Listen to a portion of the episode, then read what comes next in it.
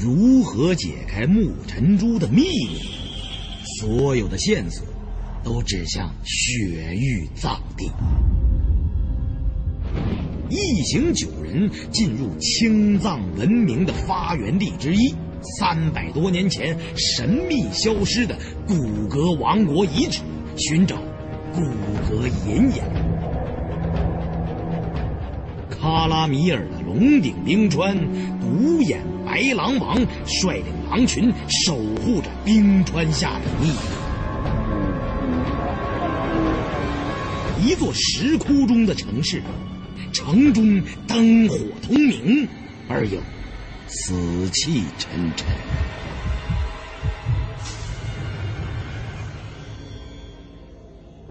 请听长篇小说《鬼吹灯之昆仑神宫》。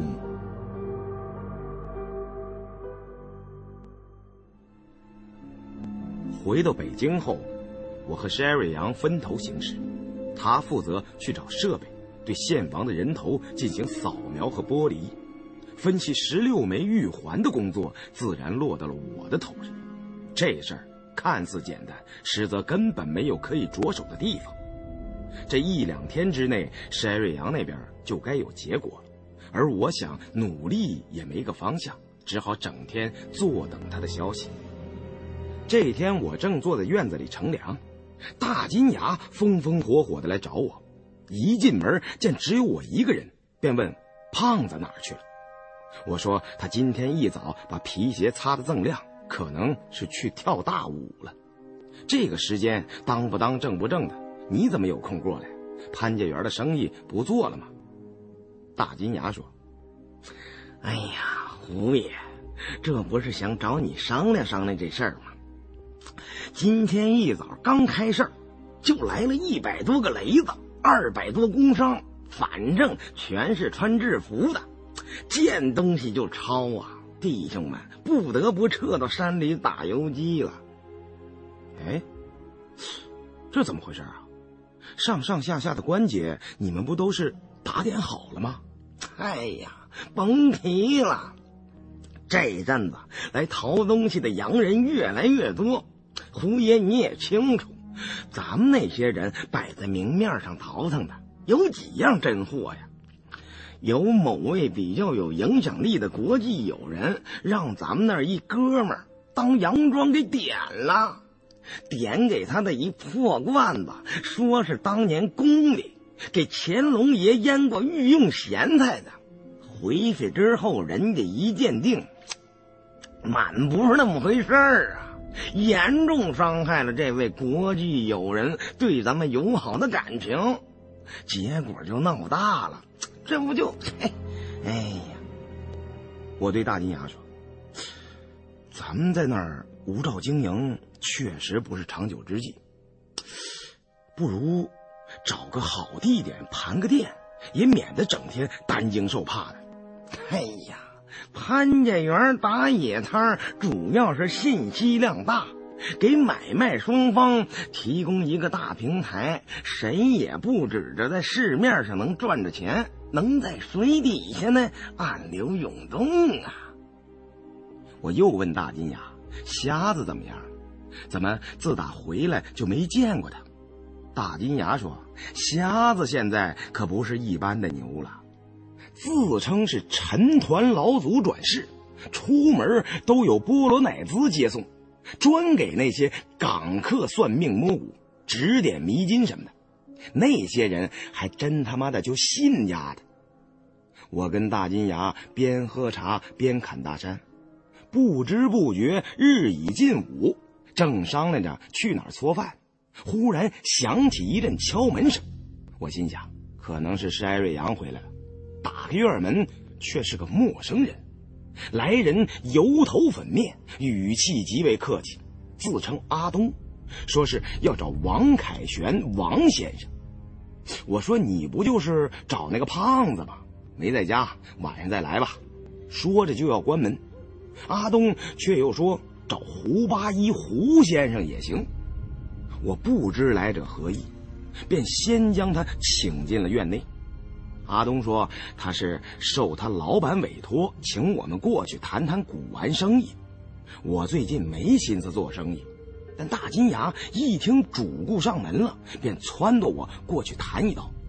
我一看大金牙正好随身带着几样玩意儿，反正闲来无事，便答应阿东跟他过去见见他的老板。阿东把车开来，载着我们过去了。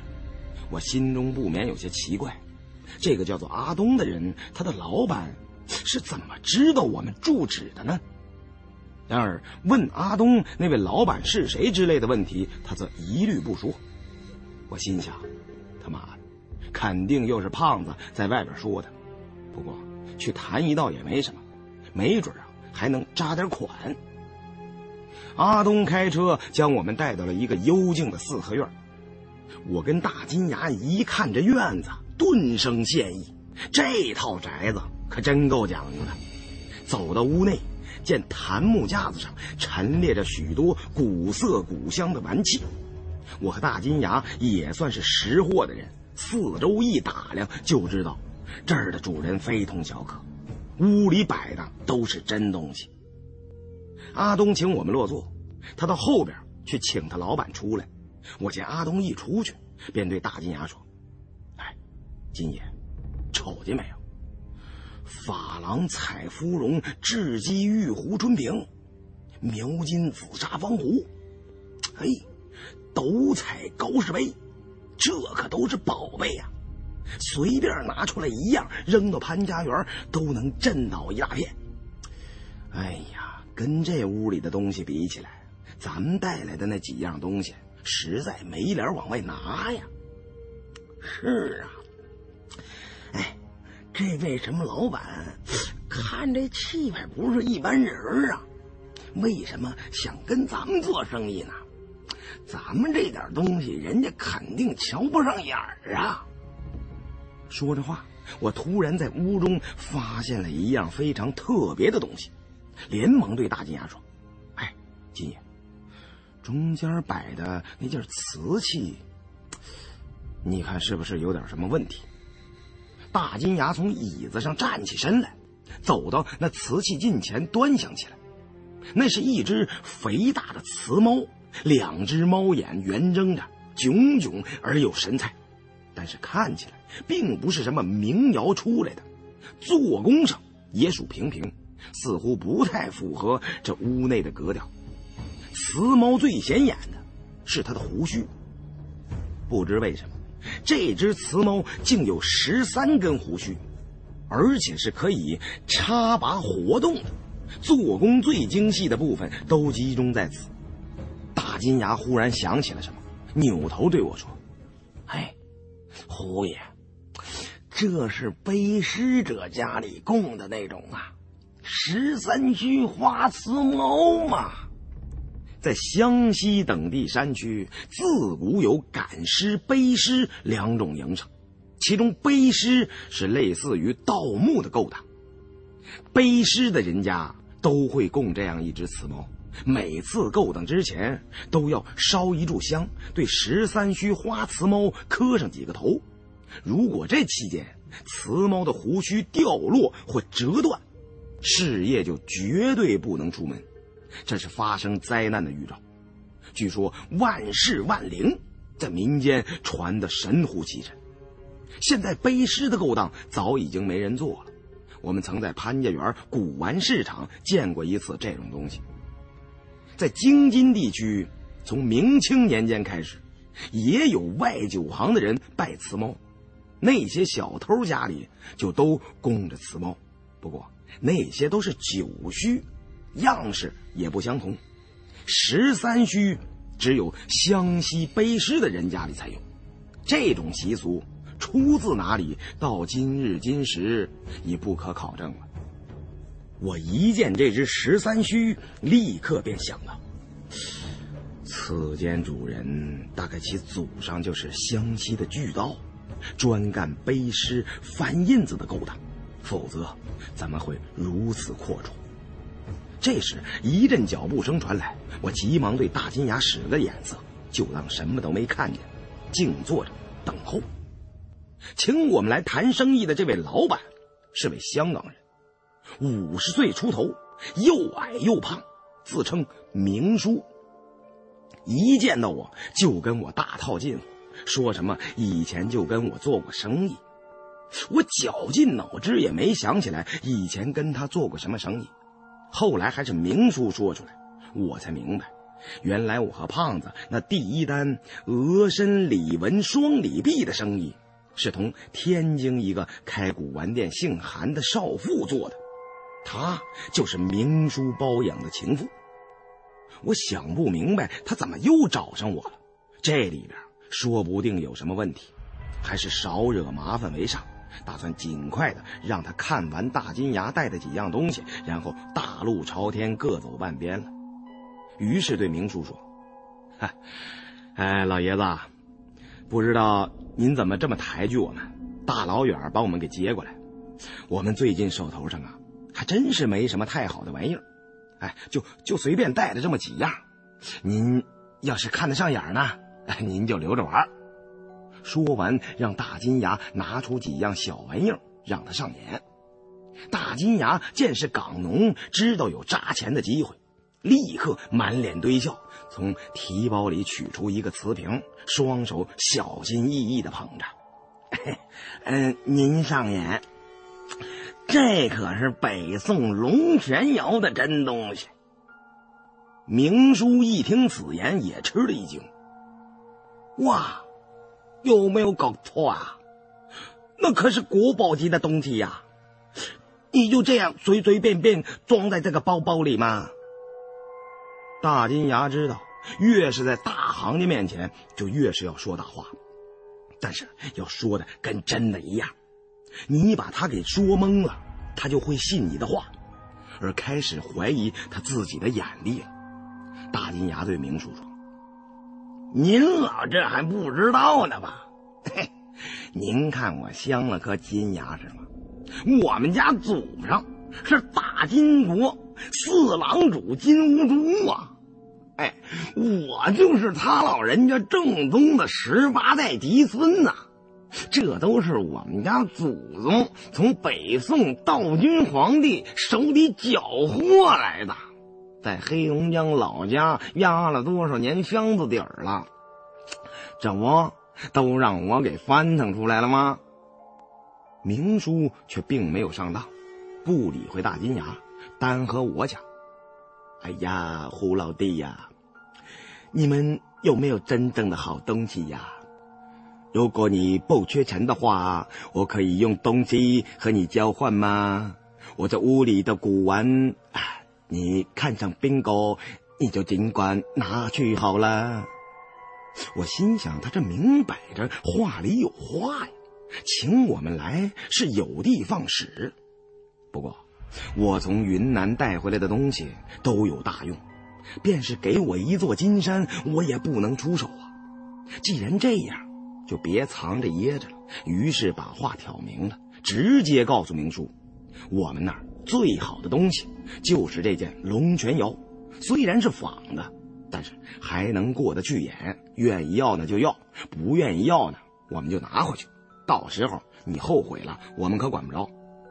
明叔笑了笑，拿起茶几上的一本相册，说是请我看看他在香港的收藏品。我翻了没几页，越看越怪，但是心中已然明了，原来这位香港来的明叔是想买一面能镇尸的铜镜，肯定是胖子在外边说走了嘴，这消息不知怎么就传到明叔耳朵里了。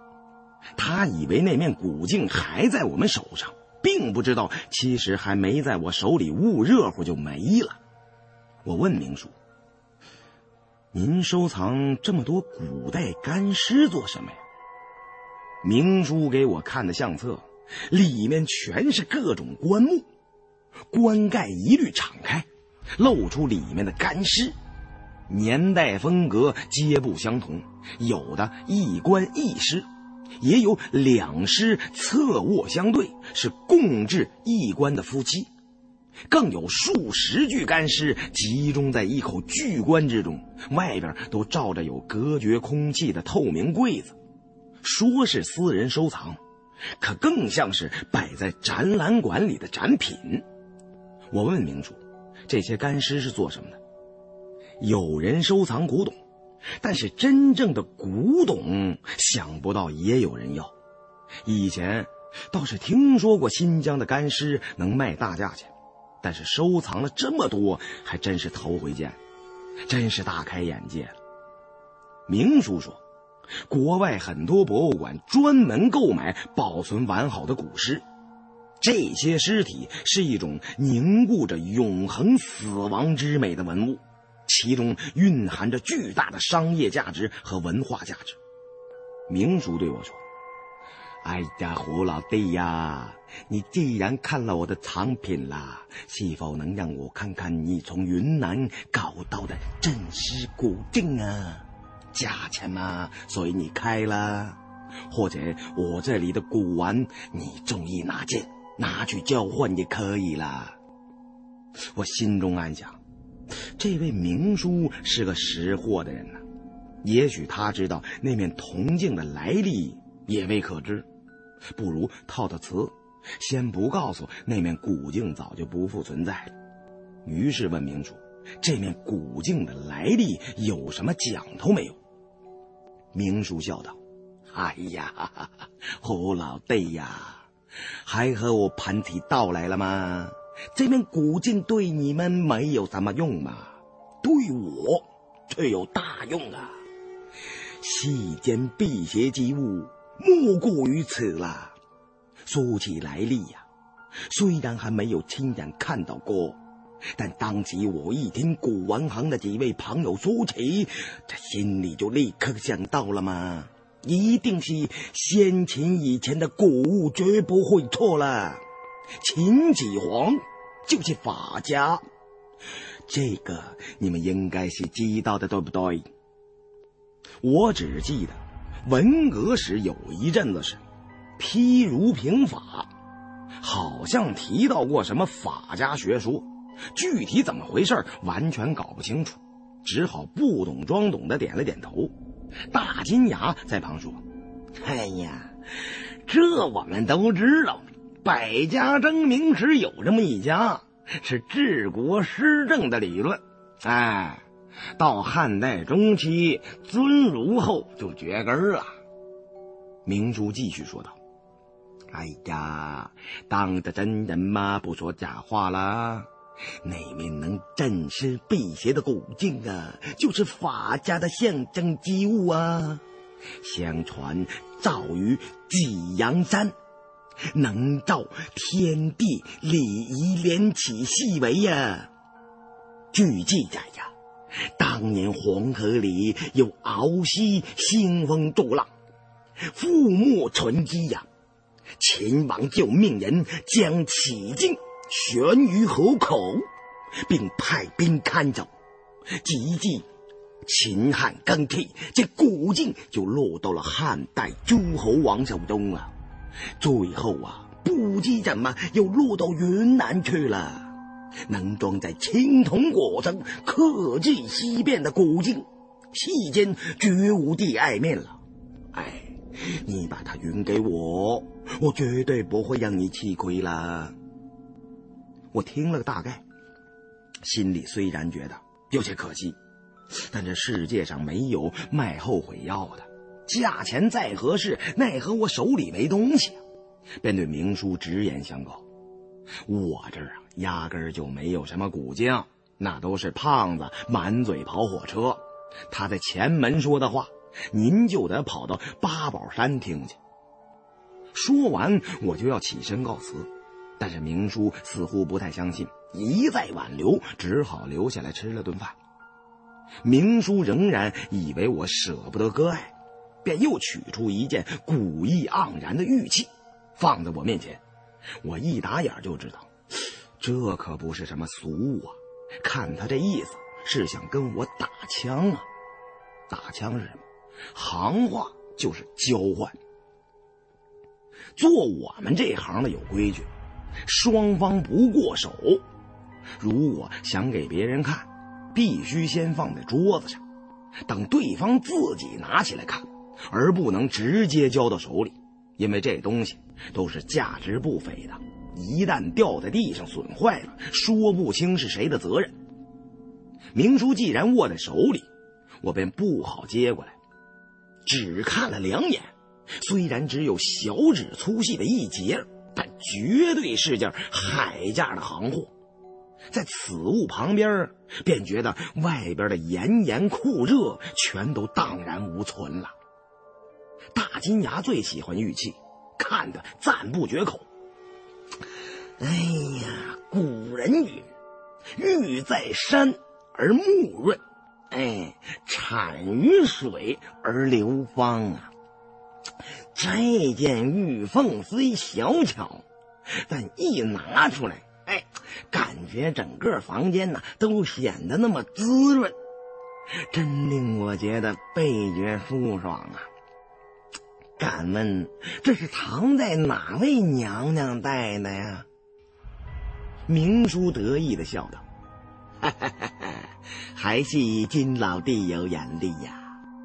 冰糕娘娘啊！”天宝一系虽属演绎，但其中也不乏真材实料。那里面说杨贵妃含玉燕金，以解肺渴，哎，就是指的这块玉吗？这个材料是用一块沉在海底千万年的古玉雕琢。玉性板润，海水中沉浸之久，更增其凉性，能泻热运燥、软坚解毒，是无价之宝啊！也是我最中意的一件东西了。大金牙看的眼儿都直了。哎呀！自古凡家种见古诗如生啊，其户口之内必定有大量美玉。从粽子里掏出来的古玉呀，都价值连城啊！更何况这是贵妃娘娘日常含在口中的。哎呀呀呀！说着话就把脖子探过去，伸出舌头想舔。明叔赶紧一缩手，哎呀呀呀呀！有没有搞错啊？现在不可以呀！换给你们后，你愿意怎么舔就怎么舔，你就是天天把它含在嘴里也没有问题的啦。明叔见我不说话，以为价码开的不够，又取出一轴古画，戴上手套，展开来给我们观看。又对我说：“只要你点个头，那深海润玉加上这卷古代的真迹《落霞七牛图》，就全是你的了。”我心想，这明书好东西还真不少，我先开开眼再说。于是不置可否，凝神去看那卷古画。我们这伙人平日里虽然倒腾古玩，但极少接触字画。根本没见过什么真迹，但这些年跟古物打交道，对这种真东西有种直觉，加上在古墓里也看过不少壁画，一看之下便知道十有八九也是件货真价实的仙丹呢。什么是仙丹？仙丹就是极品呐！整幅作品结构为两大块斜向切入。近景以浓郁的树木为主，一头老牛在树下啃草，线条简洁流畅，笔法神妙，将那老牛温顺从容的神态勾勒得生动传神。中景有一毛蛇位于林间，远景则用淡墨表现出远山的山形暮霭，远中近层次衔接自然。渲染的虚实掩映，轻烟薄雾，宛如有层轻纱遮盖，使人一览之余产生了一种清深悠远、空灵舒适的远离尘世之感。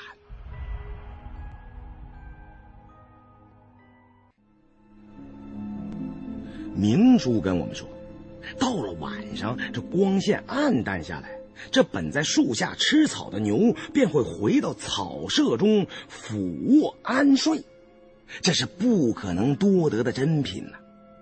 我当即一愣，这话虽好，但是画中的牛会动，那未免也太神了。以前听说过有古玩商啊，用两张画蒙人的。画中有个背伞的旅人，一到下雨，画中的伞就会撑开。其实是两张画暗中调换了，不明究竟的以为这是神物。这张《落霞七牛图》，怕也是如此吧。而明叔当即遮住了光线。再看那画中的老牛，果然已卧于草舍之旁，原本吃草的地方空空如也。我大吃一惊，这张古画果是神人所绘不成。明叔却不隐瞒，以实相告：这画中用了宫中秘药染过，故有此奇观。就算没有这个环节。这幅《落霞七牛图》也够买十几套像样的宅子了。明叔又拿了两样东西，价码越开越高啊，真是豁出了血本了。看来他必是久欲图之了。见我始终不肯答应，便又要找别的东西。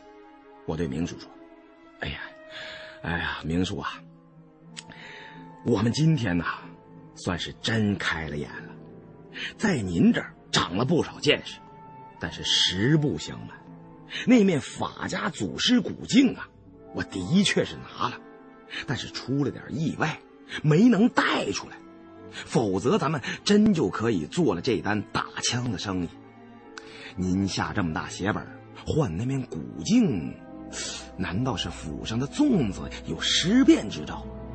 如果方便的话，能不能跟我们说说？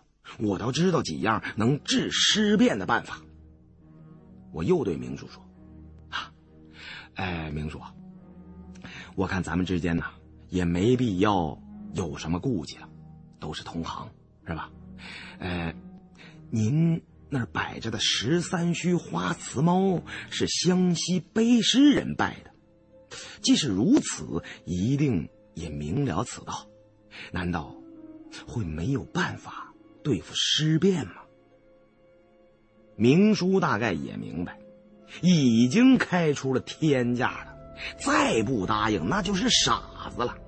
看来确实是没有东西，无奈之余仍是留我们吃饭，喝了几杯酒，明叔就说了事情的缘由。明叔的祖上啊，确实是湘西的背尸者。背尸并不是指将死人背在身后扛着走，而是一种盗墓的方式。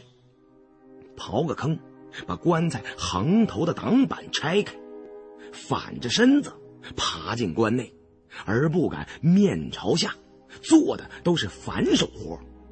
这些神秘诡异的规矩，也不知是从哪朝哪代流传下来的。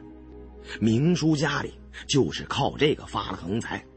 后来，他爹在走马峪背尸的时候，碰上了湘西尸王，送掉了命。最后一代背尸者就在那里画上了句号。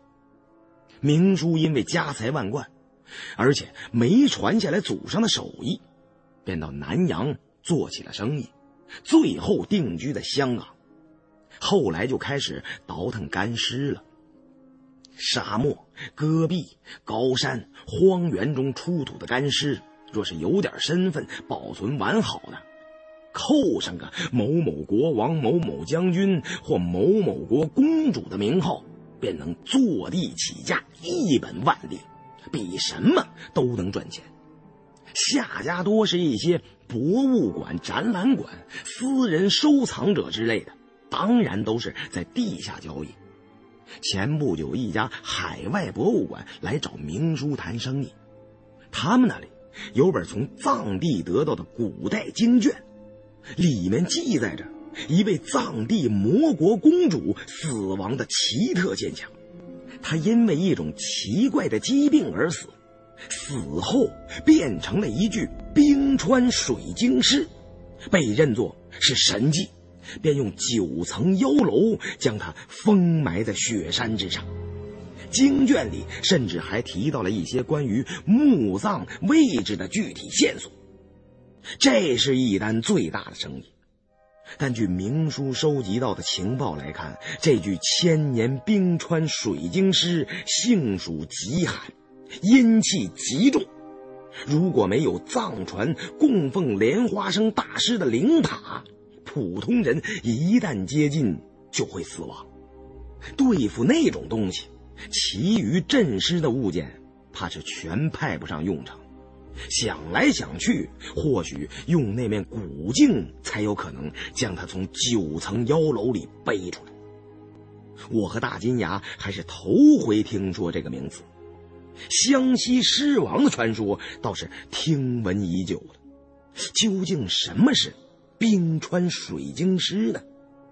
比那湘西狮王又如何呢？我听明叔所说的内容，竟是和藏地魔国有关，当即便全神贯注起来。九层妖楼我曾经见过，就是那个用方木加夯土砌的木塔，那是塔葬的雏形。魔国的什么公主倒没听说过，也许明叔的情报有误，也说不定就是鬼母一类的人物。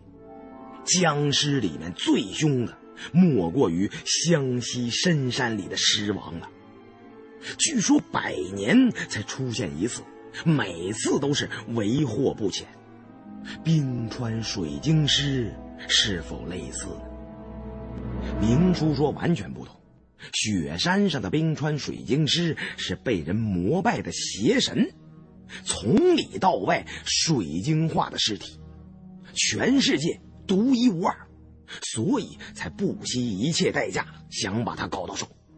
但是这种远古的邪恶之物，怎能够轻易入阳宅的？香港、南洋等地的人对此格外迷信。明书倒腾的干尸有不少是带棺材成套的，每经手一个，都要在棺内放一根玉葱，取“冲”字的谐音。以驱散阴邪不吉的晦气。至于冰川水晶师，与其说是具古尸，更不如说是邪神的神像。所以想用法家祖师镜这种神物来镇宅，否则即使从雪山里把尸体挖掘出来，也没胆子运回去。西藏那种神秘的地方，很多事难以用常理揣测。谁知道会有什么诅咒降临到头上？既然古镜没了，只好再找其他的东西。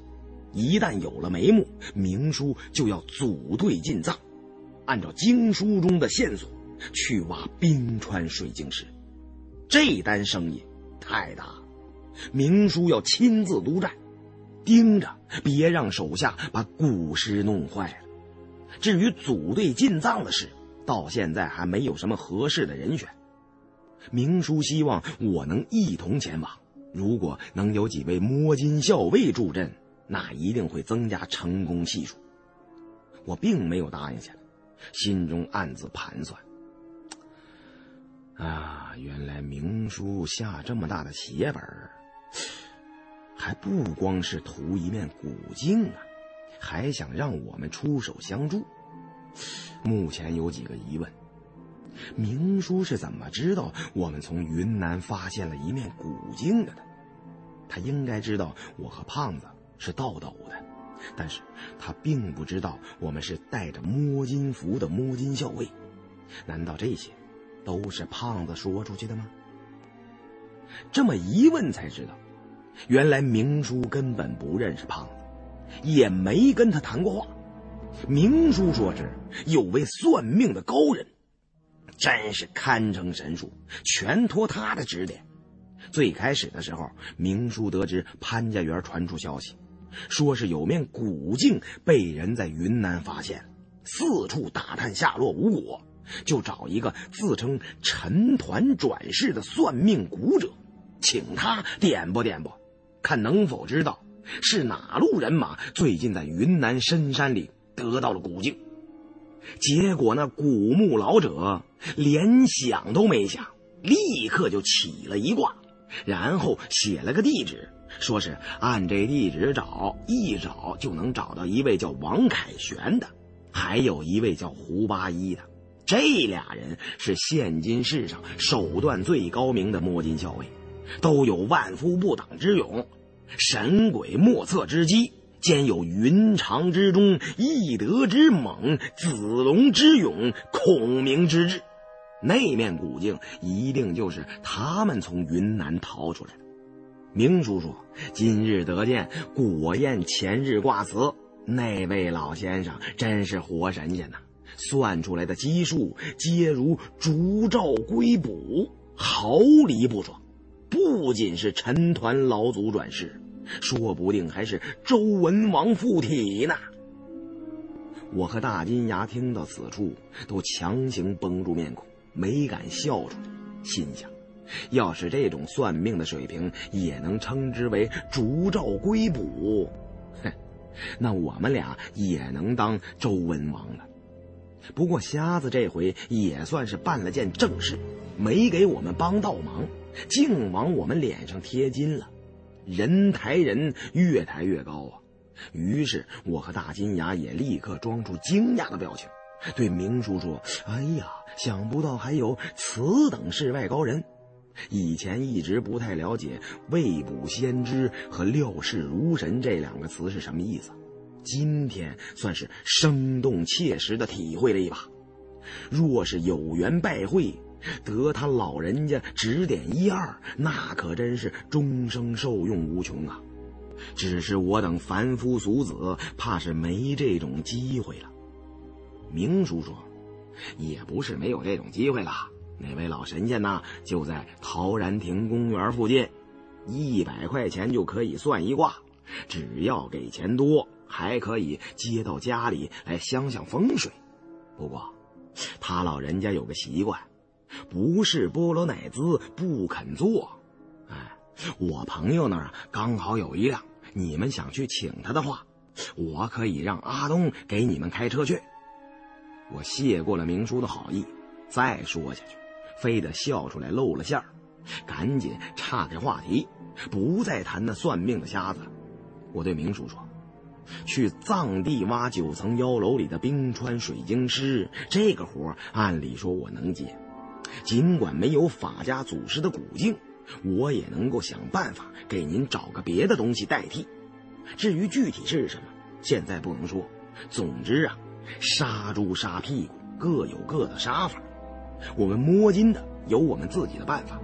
但目前我有件更重要的事要做，在没有结果之前还不能应承下来。过几天之后，我再给您个确切的答复。明叔显然对我们甚为倚重，一再嘱托，并答应可以先给我们一些定金。我和大金牙对那块杨贵妃含在口中解肺渴的玉凤早已垂涎三尺，便问能不能把这玩意儿先给我们？我们一旦腾下手来，一定优先考虑您这单买卖。明叔赶紧把那玉凤收了起来，哎。别急，别急呀！戏成之后，这些全是你们的。但这件玉器做定金实在是不合适了，我另给你们一样东西。说完，从檀木柜子底下取出一个瓷坛，看这瓷坛十分古旧，边口都磨损，看不见青花了。我跟大金牙立刻没了兴致。心想，这明叔还是不见兔子不撒鹰的老财迷呀！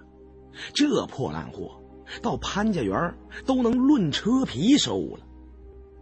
明叔却神秘兮兮的从瓷坛中掏出一个小小的油纸包，原来坛子里有东西，密密实实的用油纸裹了，得有十来层。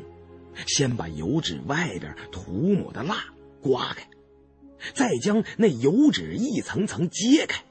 我跟大金牙凑近一看，这层层包裹中封装的，竟是两片发黄干枯的树叶。我学着明叔的口吻说：“哎呀，有没有搞错呀？这不就是枯树叶子吗？我们堂堂摸金校尉，什么样名气没见过呀？”我说着话，捏起来一片看了看，好像比树叶硬一些，但绝不是什么值钱的东西。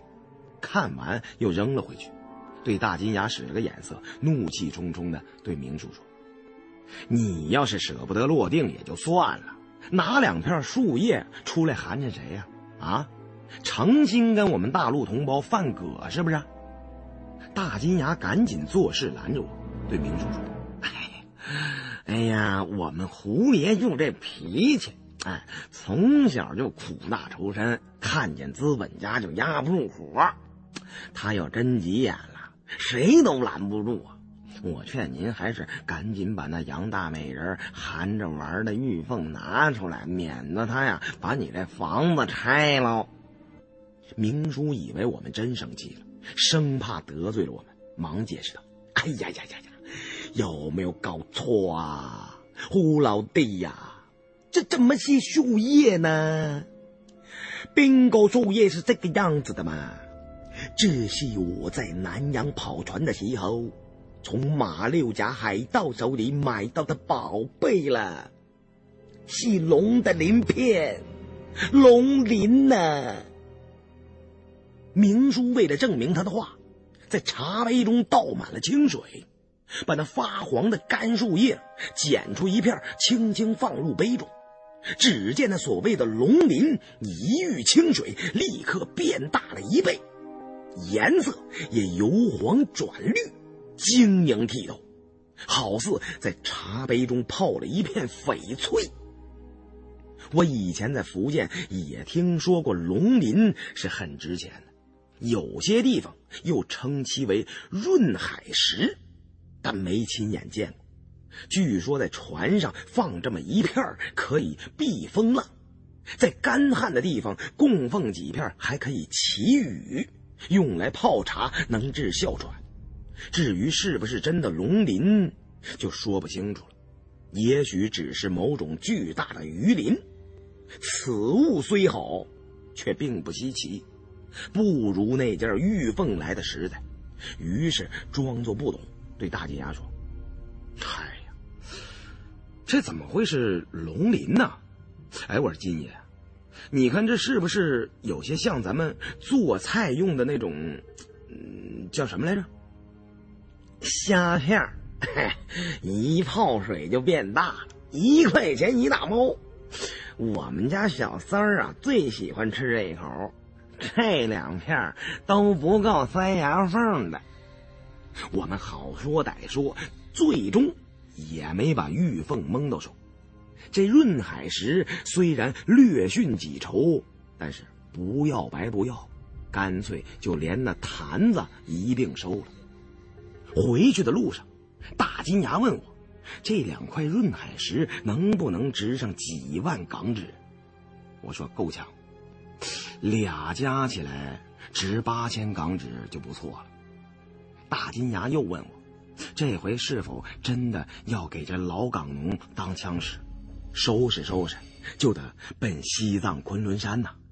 我说：“嗨，你别看是老港农，老东西挺有钱的。”港农的钱也是钱，咱不能歧视他们资本家，他们的钱不扎白不扎。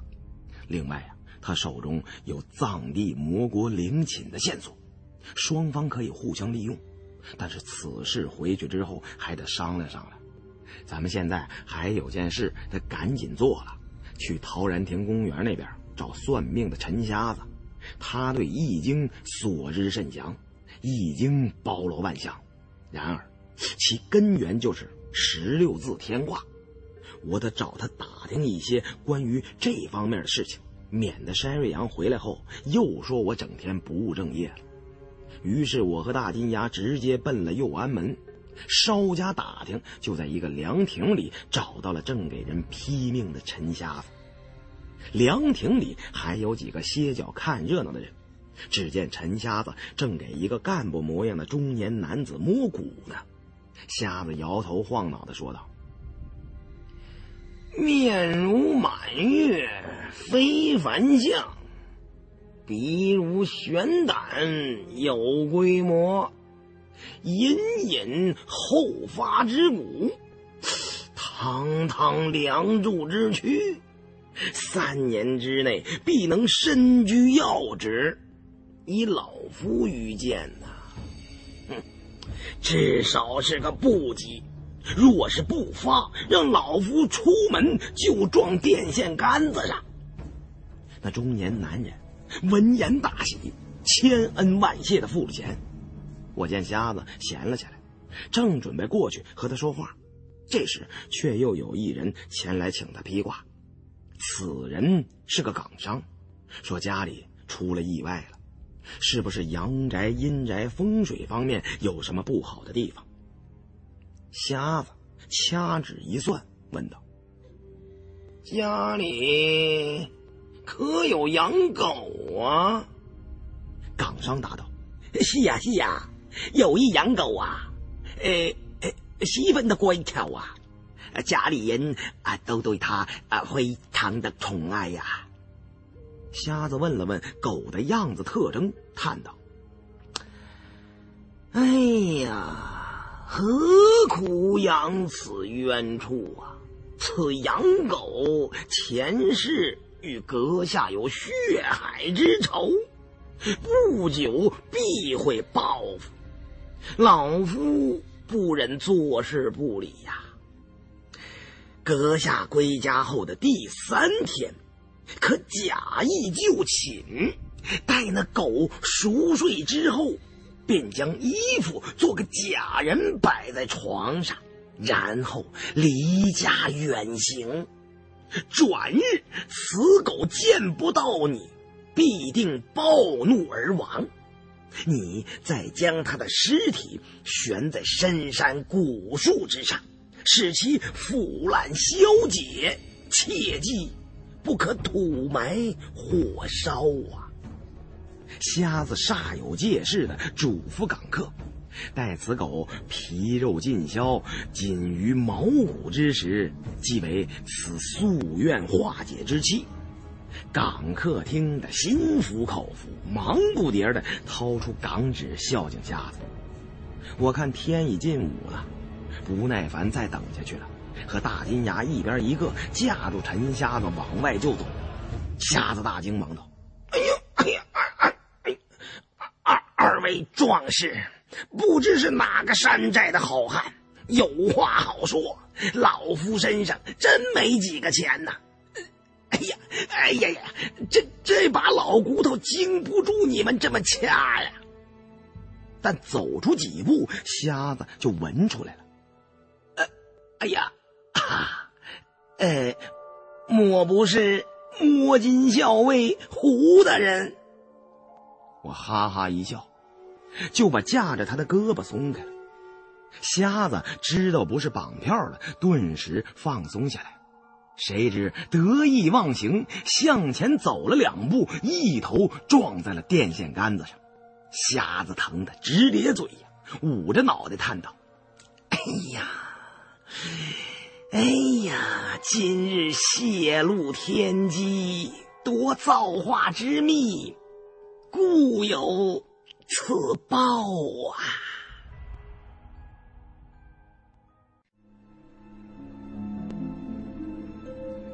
我把瞎子带到街边一家包子铺里，对瞎子说：“陈老爷可别见怪啊，我找你啊，确实有急事耽误了你赚钱，一会儿啊，该多少我都补给你。”这瞎子要了碗馄饨，边吃边说：“哪里哪里呀，老夫能有今日，全仰仗胡大人昔日提携。”否则，终日窝在那穷乡僻壤，如何能坐上这菠萝奶滋啊？大金牙原本听我说算命瞎子就是裤裆里拉胡琴胡扯淡，但刚才在凉亭中见到瞎子神机百出、批数如神，便不由得刮目相看，也想请瞎子帮着算算财路。瞎子笑道：“嘿，当着胡大人的面，自然不能瞎说，什么神术。”都是屁话。说着，把一碗馄饨一转圈喝了个底儿朝天，随便给我们说了说其中的奥妙。自古与人算命批相，只求察言观色，见人说人话，见鬼说鬼话，全在机变之上，而且这里边大有技巧。就好比那港客，问他有没有养狗。这就是两头走的活话，他要说没养，那就说他家缺条狗镇宅；要说养了，那就是狗的问题。港客丢下狗，全家远奔避难，短时间内一定不敢回家。那养狗，岂有不饿死之理呀？就算是狗饿不死，港客也会认为算得准。只是因为其中牵扯夙愿，不肯明言而已。他会再想别的办法，把狗饿死。总之，说的尽量悬一些，这就看嘴皮子的功夫了。这些话就是随口应酬，谁记日后验与不验呢？只需当面说出一二言语，令来者信服便是。说来说去，在那些凡夫俗子眼中，老夫都是神术。最后，瞎子对我和大金牙说道：“ 二位民工，天下神于术者能有几人呢？无非见风使舵而已。凡算命问卜，皆不离此道。能此则神，舍此故，无所谓神也。”大金牙对瞎子说。哎呀，陈老爷真是高人呐！若是不做算命的行当，而经营古玩字画，一定能够发大财。就您老这一套，能把死人说活的本事，我是望尘莫及呀！我听了瞎子这番言论。心想，在明叔家里听到瞎子给人起卦，便觉得或许他知道一些十六字天卦的奥秘。但现在看来，他算命起卦的理论依据几乎等于零，纯粹是连蒙带唬。但既然找到了他，不妨姑且问之。于是出言相询，问瞎子是否懂得易经。可否听说过失传已久的十六字之事？瞎子捻了捻山羊胡，思索良久，才道：“哎呀，意中自是万般皆有。不过老夫当年做的营生是谢岭八关，后来丢了一对招子。”才不得不给人算命摸骨糊口啊！对倒斗的事是熟门熟路，对阴阳八卦却不得其道啊！不过老夫听说，在离京不远的白云山，最近有个很出名的阴阳风水先生，得过真人传授，有全卦之能。精通风水与艺术，你们不妨去寻访此人。他既然自称全卦，必有常人及不得之处啊！我让瞎子把那全挂真人的名姓以及他所住的村子说了一遍，记在纸上。所谓白云山，即是燕山山脉的一处余脉，距离北京不远。几个小时的车程便到了，我打算稍后就去一趟。为了百分之一的希望，不得不做百分之百的努力。然后我又让瞎子说说发丘印的传说。我盘算着，既然没有古镜，只好弄个一样镇邪的发丘印去唬明叔。关键是，他能把那魔国陵墓的线索透露给我们。至于他拿回去能不能镇宅，我又哪里有空去理会？瞎子说起盗墓的勾当，却是知之甚详。这几十年传统的盗斗手艺和行规出现了断层，而瞎子就可以凭着当年在江湖上闯荡的见闻，给我们填补这一块空白。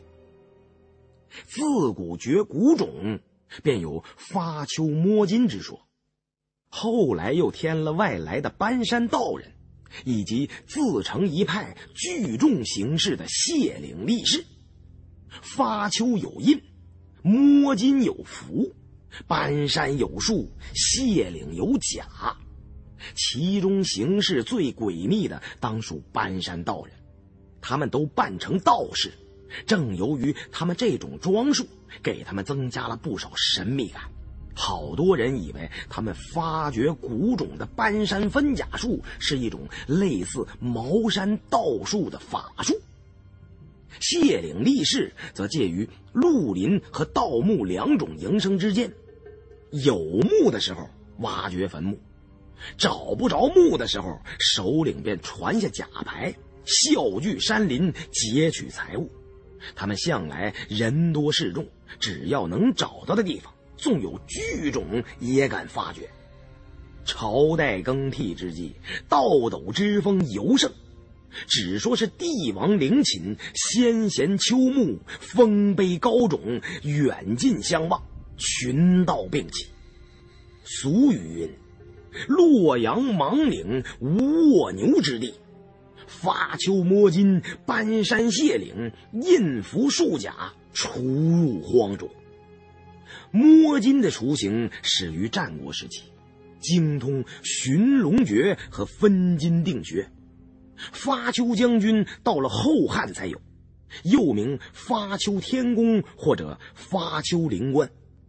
其实发丘天官和摸金校尉的手段几乎完全一样，只是多了一枚铜印，印上刻有“天官赐福，百无禁忌”的八个字，在盗墓者手中是件不可替代的神物。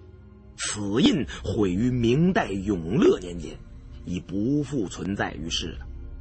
我按瞎子的描述，将发丘印的特征、大小等细节一一记录下来，然后让大金牙想办法找人做个仿的，最好是在仿古斋找个老师傅，以旧做旧，别在乎那点成本，回头做的一看就是潘家园地摊上的新加坡。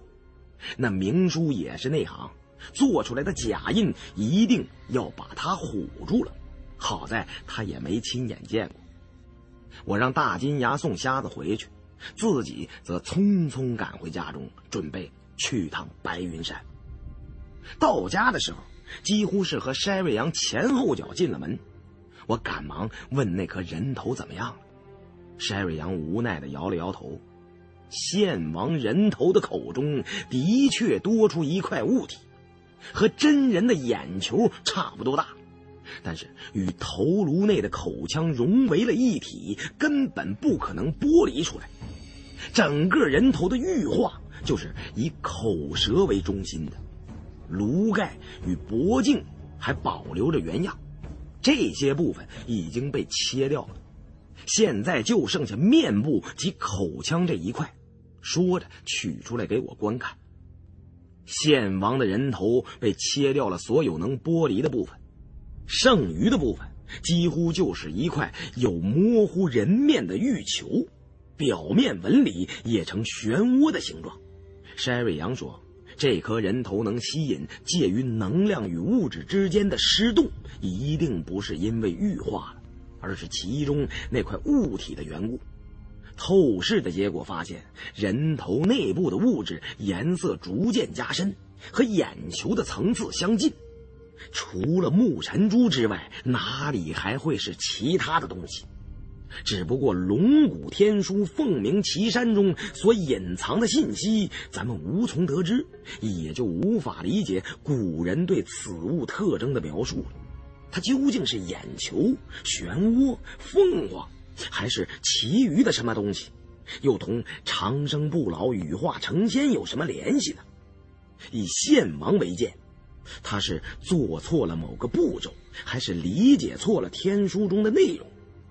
当年扎格拉玛族中的祖先占卜的结果，只提到想消除诅咒必须找到木尘珠，但找到之后怎么做就没有留下记载。我对山瑞阳说：“这些天呢，我也没闲着，刚打听到一个白云山全挂真人的事儿。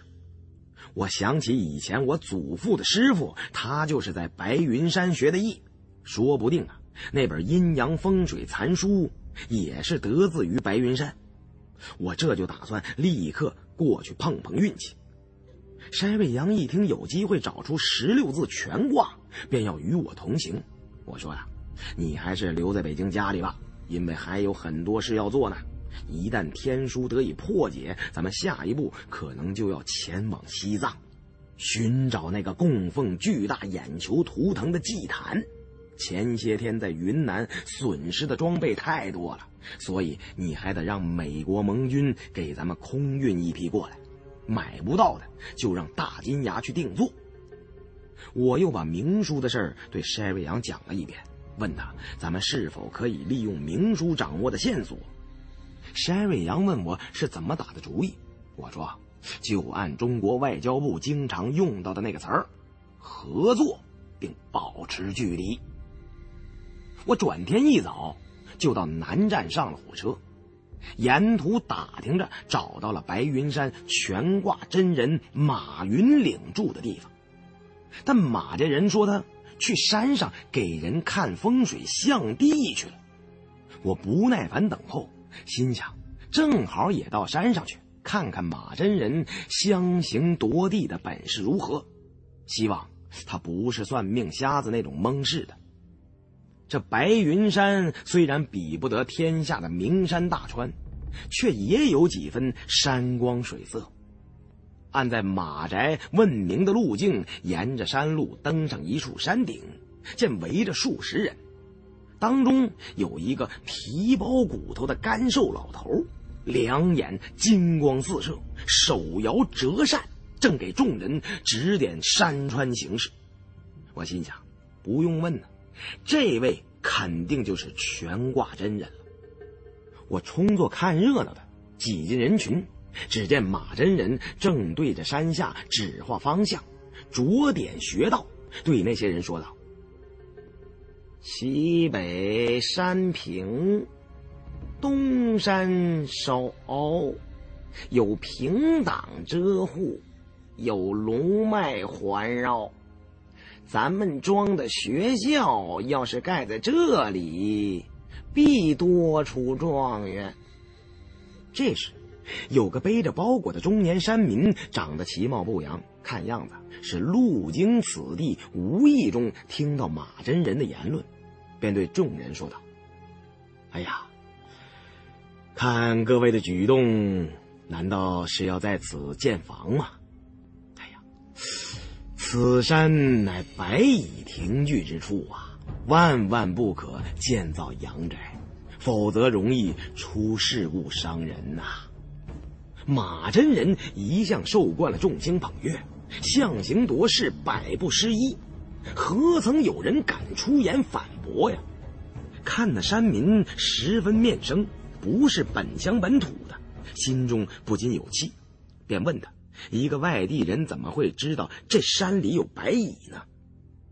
那过路的山民说道：“呃，这东山凹，西山平，凹伏之处为西北平的，覆折而南，回绕此山，虽有藏风之形，却无藏风之势，风凝而气结，风生虫。”所以，最早的繁体字“风”字，里面从个虫。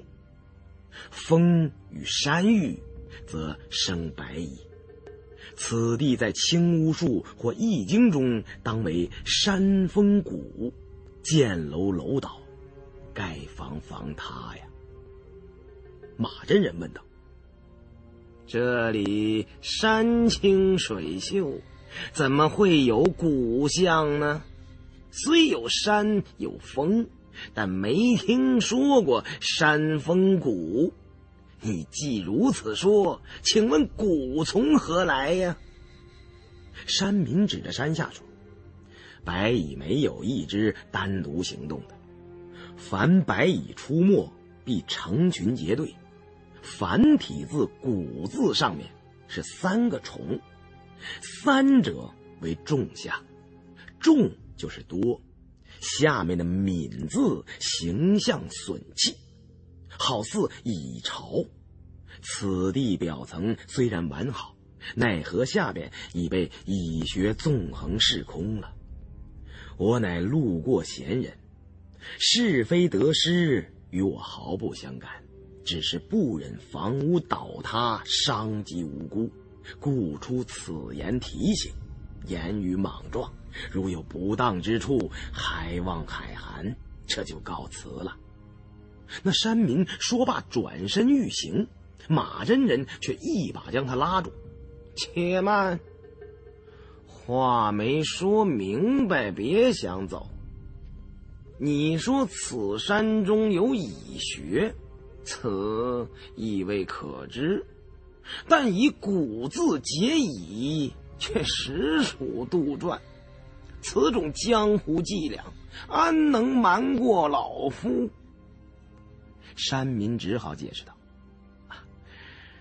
自古风水与艺术不分家，所以才有阴阳风水之说。这里地处拒马河畔，河水环西山而走，白蚁行处也必有水，所以《易经》中的古卦也有立设大川之语。山峰谷便应立设大川。”马真人听罢，笑道：“哈哈哈哈哈！我家祖上八代都是卦师、藏师，易经倒背如流。说起易术，你可不能蒙混过关了。古卦的立设大川，应该是形容古坏之极，乱当扶志，拨乱反正之象。”所以此卦为元亨而立设大川，你竟敢如此乱解，实在可笑之极呀！这时有几个好事的村民争先恐后的跑到山坡下，用铁锹挖了几铲子，果然挖出成团的白蚁，众人都不免对马真人和那山民另眼相看。只听那山民对马真人说：“据你所说，立设大川只是虚言，换个别的意思相近之词一样通用。这是对艺术所见不深呐。其实立设大川在此卦中特有所指。古卦艮上，巽下，本属巽宫，巽为木，艮卦。”内户坎卦，坎为水，以木涉水，所以才有立设大川之言。我还有事在身，不能跟诸位久辩。如果世上真有风水宝地，又哪里还有什么替别人向地的风水先生呢？劝诸位不必对此过于执着。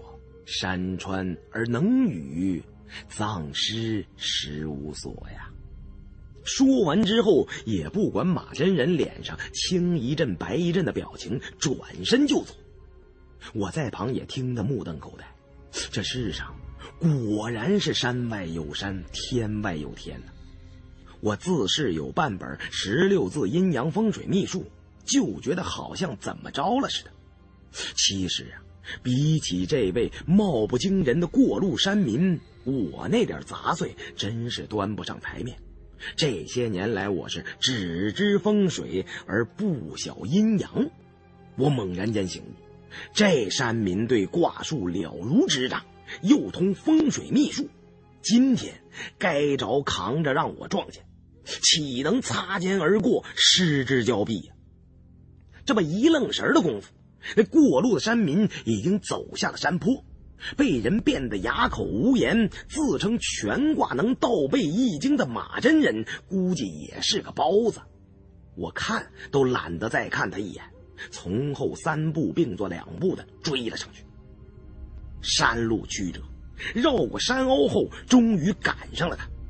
我单刀直入的说：“想了解一些卦术之事。”那山民也没什么架子，与我随口而谈。原来他是来此地探亲的，这时正要赶路乘车回老家。我见机不可失，便也不多客套。直接请教他，可否知道十六字阴阳风水秘术之事？山民听闻此言，露出一丝诧异的神色，干脆与我坐在山下林中，详细攀谈起来。十六字天卦自成一体，包括诀、象、形、术四门，据说创于周文王之手。然而，由于奇术鬼神难测，能窥其门径者极少。汉代之后便失传了，留下来的只有易术八卦。后世玄学奇术，包括风水秘术，无不源出于此。晚清年间，有名金盆洗手的摸金校尉，人称张三链子，张三爷。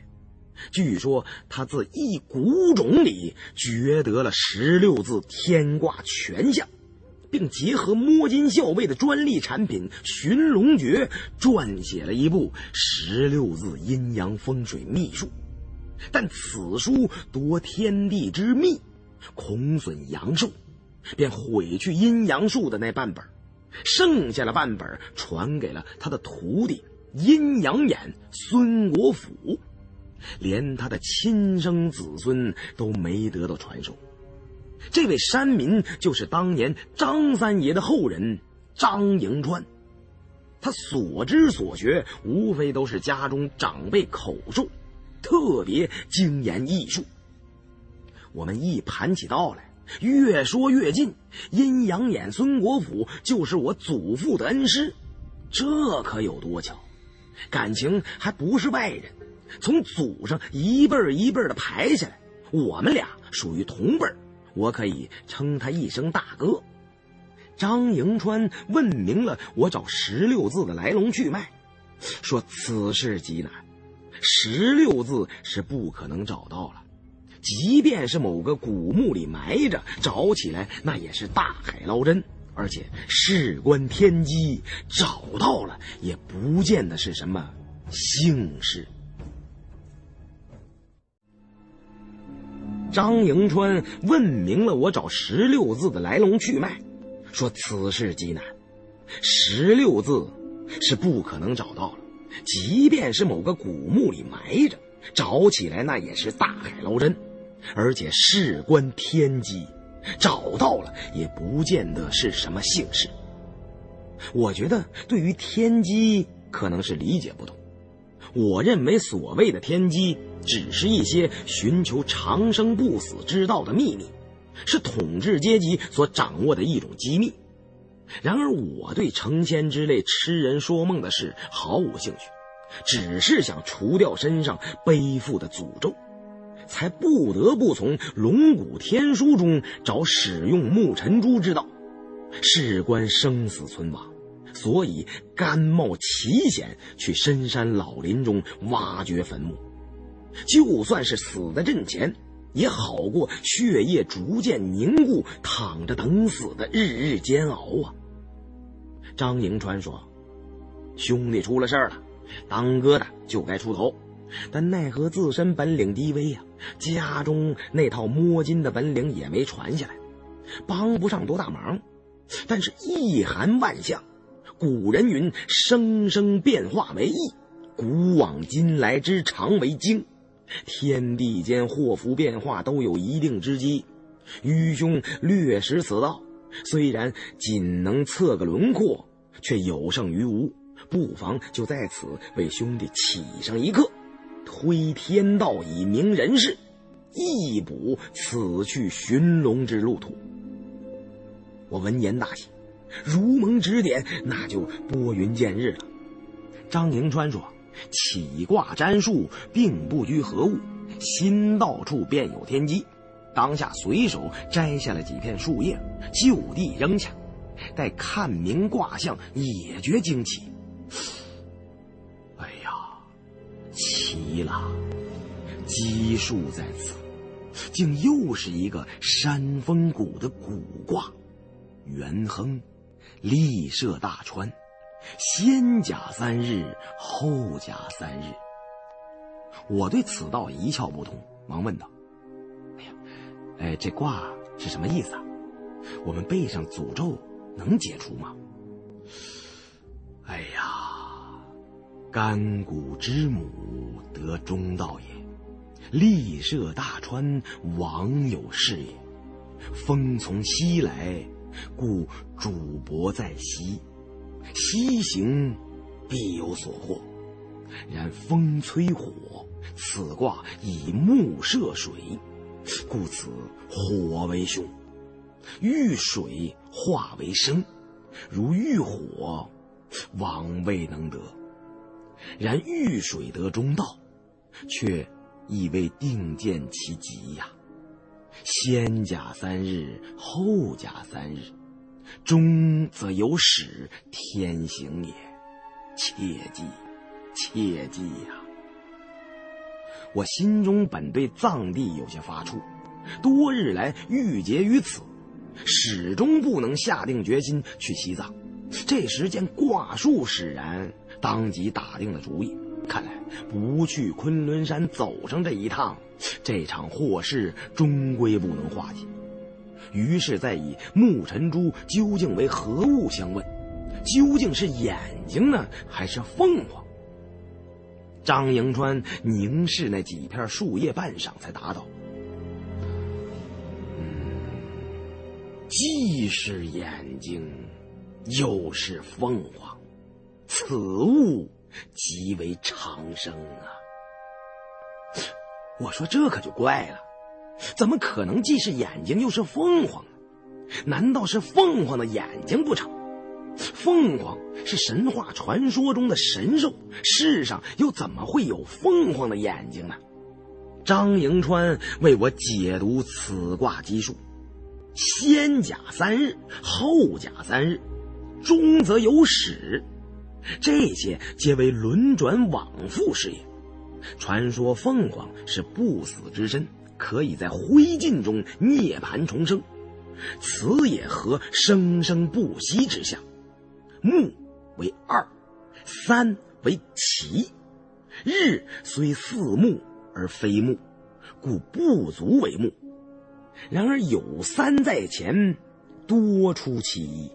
即又为木，我以奇数观其物，可能是一种象征长生不死之意的极其类似人木而又非人木的东西，但究竟是什么，神机不足，参悟不透啊。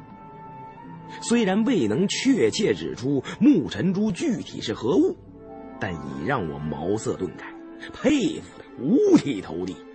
眼前那层浓重的迷雾，终于已经揭开了一条缝隙了。事前我并未对他言明木尘珠的情况，但他竟以几片树叶以及两句问话，就断出了“长生”二字，结合最近经历的事情，无不吻合。这八卦之术已惊奇如斯了。倘若有十六字，那真可通神了。张迎川说：“今日基数已尽了，再多沾则有逆天道。刚得聚首，却又不得不各奔东西。卦数之准与不准，皆在心思与天机相合。也许失之毫厘，就差之千里了。刚才所起的一刻，可以作为参考，不可不信，也不可尽信。愿君好自为之，日后有缘当得再会。我把他所言的卦辞都一一牢记。从西藏回来后，若是还有命在，一定再去拜会。于是双方各留下了地址，我一直将他送到山下的车站，方才惜别。我站在原地，回味那些卦辞，竟又觉其中奥秘深不可测。回到北京之后，我将遇到同门张迎川的事情对众人讲了一遍。按他所推基数，只要带着木尘珠到西边走一趟，有些问题自然会迎刃而解。遇水得中道，要去有水的地方才能有进展。我首先想到的就是悬挂在天空之上的仙女之湖。关于魔国的事，在历史上没有任何记载。只有藏地唱诗人口中的智敌宝珠王五勋诗篇才有相关的信息。等一切准备就绪后，我打算先行进藏，去拉姆拉措湖畔找我的喇嘛阿克。如果喇嘛还健在，他一定可帮忙找一位天寿的唱诗人。筛瑞阳把一份进藏装备物资的清单给我看了看，问我还有什么需要补充的。这些装备有一部分要从美国运来，其余的一些传统工具则需要由大金牙搞来，买不到的也由他负责找人定制，最少需要十天以上的时间才能准备齐全。我对山瑞阳说：“你来筹备物资，我还能有什么不放心的呢？我想不到的，你也能想到，不过一定要准备大量的生姜。”至少照着六七百斤准备。对于生姜，咱们是韩信点兵，多多益善，全都给他榨成姜汁，带到西藏去。到雪山上去挖九层妖楼，没姜汁，根本没办法动手。山瑞阳和胖子都觉得纳闷。胖子问道：“我说老胡，带这么多姜汁熬姜汤不成？嗨！”我看还不如多带些白酒，在雪山上御寒，喝白酒才行啊！我对胖子说：“你们没去过西藏雪山，所以不知道。以前我们部队在昆仑山一个古冰川里施工，那千万年的玄冰结实的你们无法想象，抡起镐来凿上去，就是一个白点儿。普通的工具根本就切不动这些冰。”但这世上啊，一物克一物，物性皆有生有福，就如同米醋可以腐蚀夯土层，用姜汁涂抹至凿冰的工具上，就可以迎刃而下。虽然肯定不及切豆腐来的轻快，却能省好大的力气。咱们不知道九层妖楼在冰下多深，只有尽可能多的准备生姜汁。没过几天，大金牙那边就已经把发丘印做好了。我见时机成熟了，就对大金牙说：“金爷，你现在就是中英香港事务联络小组的组长了，是时候把那明叔约出来谈谈条件了。”于是大金牙立马去和明叔通了消息，回来告诉我，明叔那边正跟农奴盼红军似的等着咱们呢。当晚就要请众人去府上详谈。我们全班人马总共四人，来到了明叔那套幽静古朴的四合院里。明叔说他这边已经准备好了，随时都能出发进藏了，但还缺一样镇尸的东西。我对明叔说：“明叔，法家祖师古镜虽然没了，还好。”我找到一枚发丘天官的铜印，纵然是湘西狮王被这印上的天官赐福百无禁忌八个字压上，也永世不得发作了。这枚铜印不仅能克尸变，更能挡杀冲神。九层妖楼里的那个邪神同样不在话下。哎呀，这就太好了！我祖上多少代都是背西的，家鸡在南洋跑船那么多年，风俗喜言，所以对这些戏非常迷信呐。有了这件东西，不管能不能用得上，胆子先壮了吗？要不然还真不敢去动那冰川水晶溪呀。明叔把那枚发丘印从盒子里取出来，端详了一番。我怕他看出破绽，赶紧对大金牙使了个眼色。大金牙立刻就此印的来历猛侃了一通，说的云山雾罩。加上我和胖子在一旁有唱有和，总算是把明叔瞒了过去。毕竟这枚亚印也是件古物，仿古斋做旧的手段堪称天下一绝。明叔虽然浸淫此道已久，但对发丘印一物毫不知晓，所以被暂时唬住了。明叔说：“胡老弟啊，听你的意思是说，你们摸金校尉这次总共出动三个人，除了金牙衰仔不去，由你带头，还有这位靓女和这位肥仔。既然你们肯帮手，咱们一定可以马到成功，从雪山上把冰川水晶石挖回来。”有言在先啊，呃，这个九层妖楼里的名器一家一半，冰川水晶石归我所有，然后这屋里的古董随你便挑，就算是报酬了。做成了这笔大买卖，能够咱们吃上几生几世，回来之后便可以就此金盆洗手了。我心想，藏地九层妖楼里多是古器，没有什么金玉，我们要不要都无所谓。最重要的是依靠明叔掌握的情报，找到那座封存完好的魔国陵墓，可以从中找到一些线索，使我们能够找到供奉着眼球图腾的那座神殿。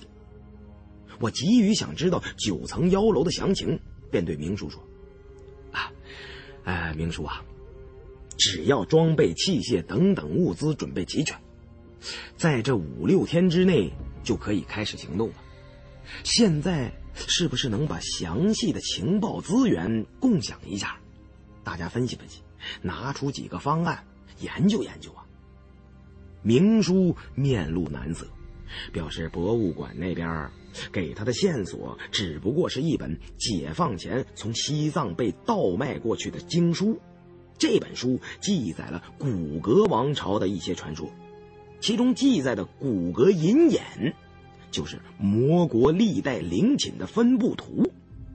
那座埋葬着邪神的九层妖楼，还有世界至敌宝珠大王所封印着恶魔的大门，都可以从骨骼银眼中找到线索。如果想去找那座妖塔，就必须先去阿里的骨骼遗迹，从中寻找启示。我在藏青交界的地方当了五年兵，从没有听说过西藏有什么古格王朝的遗迹。胖子和大金牙就更是不知道了，听得面面相觑，都作声不得。山瑞阳似乎知道一些。古格王朝的王城，在三十年代初就被意大利探险家杜奇教授发现了，他曾断言道，这是世界上最神秘的地区之一。这件事儿震惊了全世界，美国很多媒体都做过详细的报道。在神秘消失的各个城市与王朝中，骨骼是距离我们生活的时代最近的，但它的神秘色彩丝毫不比精绝楼兰逊色多少。这西藏阿里地区是一片鲜为人知的秘境，甚至常年生活在西藏的人对神秘的阿里都一无所知。那一地区，南临喜马拉雅，北依冈底斯山脉的主峰冈仁波齐，是座神山，是印度教、耆那教派、本教，包括藏传佛教共同的神山，是信徒们心中最为神圣的仰视之地。就在这样一个集各种神秘元素于一身的山峰下，有一片与世隔绝的区域。那里就是古格王朝遗迹所在的阿里地区。古格王朝是一个由吐蕃后裔建立的王朝，延续五百年有余，拥有辉煌的佛教文明。但它究竟是如何在一夜之间毁灭的，历史上没有任何记载。遗址甚至还完好的保存着斩首屠杀的现场——无头洞。对于他的传奇，恐怕永远也说不完。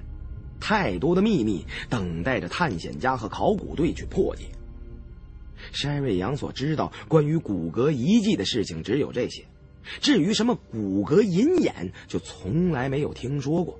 但是，一提到眼，我心中一动，看来离那无敌鬼洞诅咒的真相又接近了一层。目前所有的线索都瞄准了藏地。明叔解释道：“这骨骼银眼呢？”是一幅复杂的大型浮雕，主体是一只巨大的眼球。这幅壁画的含义，通过藏传佛经中的记载，可能是记录着莲花生大师与智敌宝珠大王铲除魔国的事迹。魔国是一个信奉轮回、供奉邪神的国家。骨骼银眼虽然形似巨眼，但实际上。在懂密宗风水者的眼中，它是一个坐标指示图。明叔手中的经卷有张魔国领地的地图，魔国的邪山鬼湖，包括封埋冰川水晶师的妖塔，所有这些信息都可以在银眼中找到。明叔说他已经搜集到了密宗风水的资料。密宗风水学远远没有中原的青乌风水复杂，只要找个懂寻龙诀的摸金校尉，带着经卷到骨骼遗迹的庙宇里，对照骨骼银眼加以印证，很容易就可以找到想找的地方。我听明叔说明了之后，心想这老港农果然有十分的心机啊，把线索告诉了我们。但只要经卷还在他手中，我们就不可能甩掉他自己行动。看来，只有先帮他挖开妖塔，掘出那具古尸了。我又劝明叔：“这西藏啊，高寒缺氧，好多地方鬼见了都发愁。您这么大岁数了，不一定要亲自去。”明叔固执己见：“哎呀，这么大的买卖！”不亲自看牢了，钱还不被别人赚走了吗？当然，这不是我对你们不放心，主要是想亲力亲为，血汗钱才吸得甜嘛。当年我曾经跑过二十几年的船了，别看五十来岁了，身体状况绝对不成问题了。我见说什么都不管用了，只好认了。去就去吧，不过出了事儿就得自认倒霉。这么算来，这次去西藏就是四个人了，还要雇个向导，还有一些脚夫。明叔说：“哎呀，怎么会是四个人呢？我还要带上几个亲信嘛。除了我之外，还要带我的保镖彼得黄。”还要带上我大陆的夫人韩秀娜，她是一位古董鉴定方面的专家了。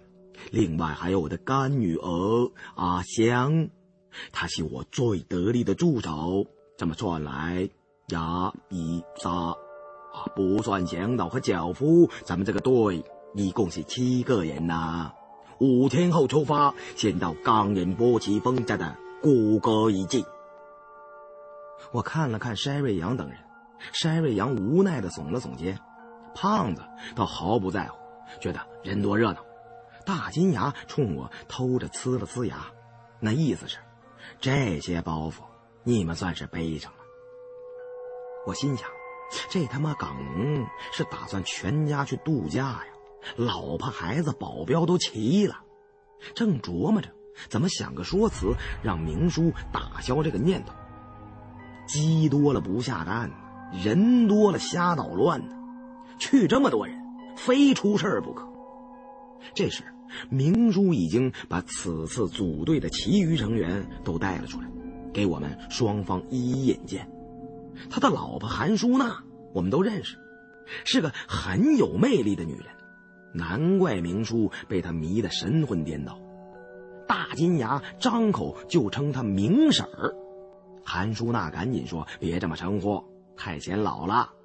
反正你们之间称呼都是瞎叫，也没什么辈分，咱们还是单论，按以前那样就行了。”明叔再接下来介绍的是他的干女儿阿香，一个怯生生的小姑娘，可能还不满二十岁，看见陌生人都不敢说话。明叔说：“阿香是他最得力的帮手，有什么不干净的东西，他都能察觉到。”我好奇的问：“是怎么回事？小姑娘有阴阳眼，亦或是开过天目不成？”明叔得意的告诉我们：“阿香的父母在阿香一出生的时候，就把她放置在了一个与世隔绝的地方，带有空气净化装备的玻璃罩中。”直到他两岁为止，这样避免了他受到空气的污染和影响，使得他的神经非常敏感，可以感应到一些正常人感知不到的东西。阿香后来成了孤儿，明叔就把她收养了下来。他不止一次的救过明叔的性命，被他视为掌上明珠，尤其是和干尸、棺椁这类阴气十足的东西打交道。总是要把阿香带在身边。山瑞阳在一旁告诉我们说：“明叔不是乱讲的，美国有一个教派的人都如此行事。这个叫阿香的小姑娘也许会帮到我们，但最好不要带她进藏。身体好的人都难以忍受高原反应，阿香的身体这么单薄，怕是要出什么意外。”明叔那边愿意带谁去，我实在没办法干涉，于是低声对山瑞阳说：“看来明叔这回豁出血本去挖冰川水晶狮，是赌上了他全家的性命，一定是志在必得。劝是劝不住了，纵有良言，也难劝该死鬼。咱们尽量多照顾他们，尽力而为就行了。最后是死是活。”能否把冰川水晶石带回来，那要看他们的造化了。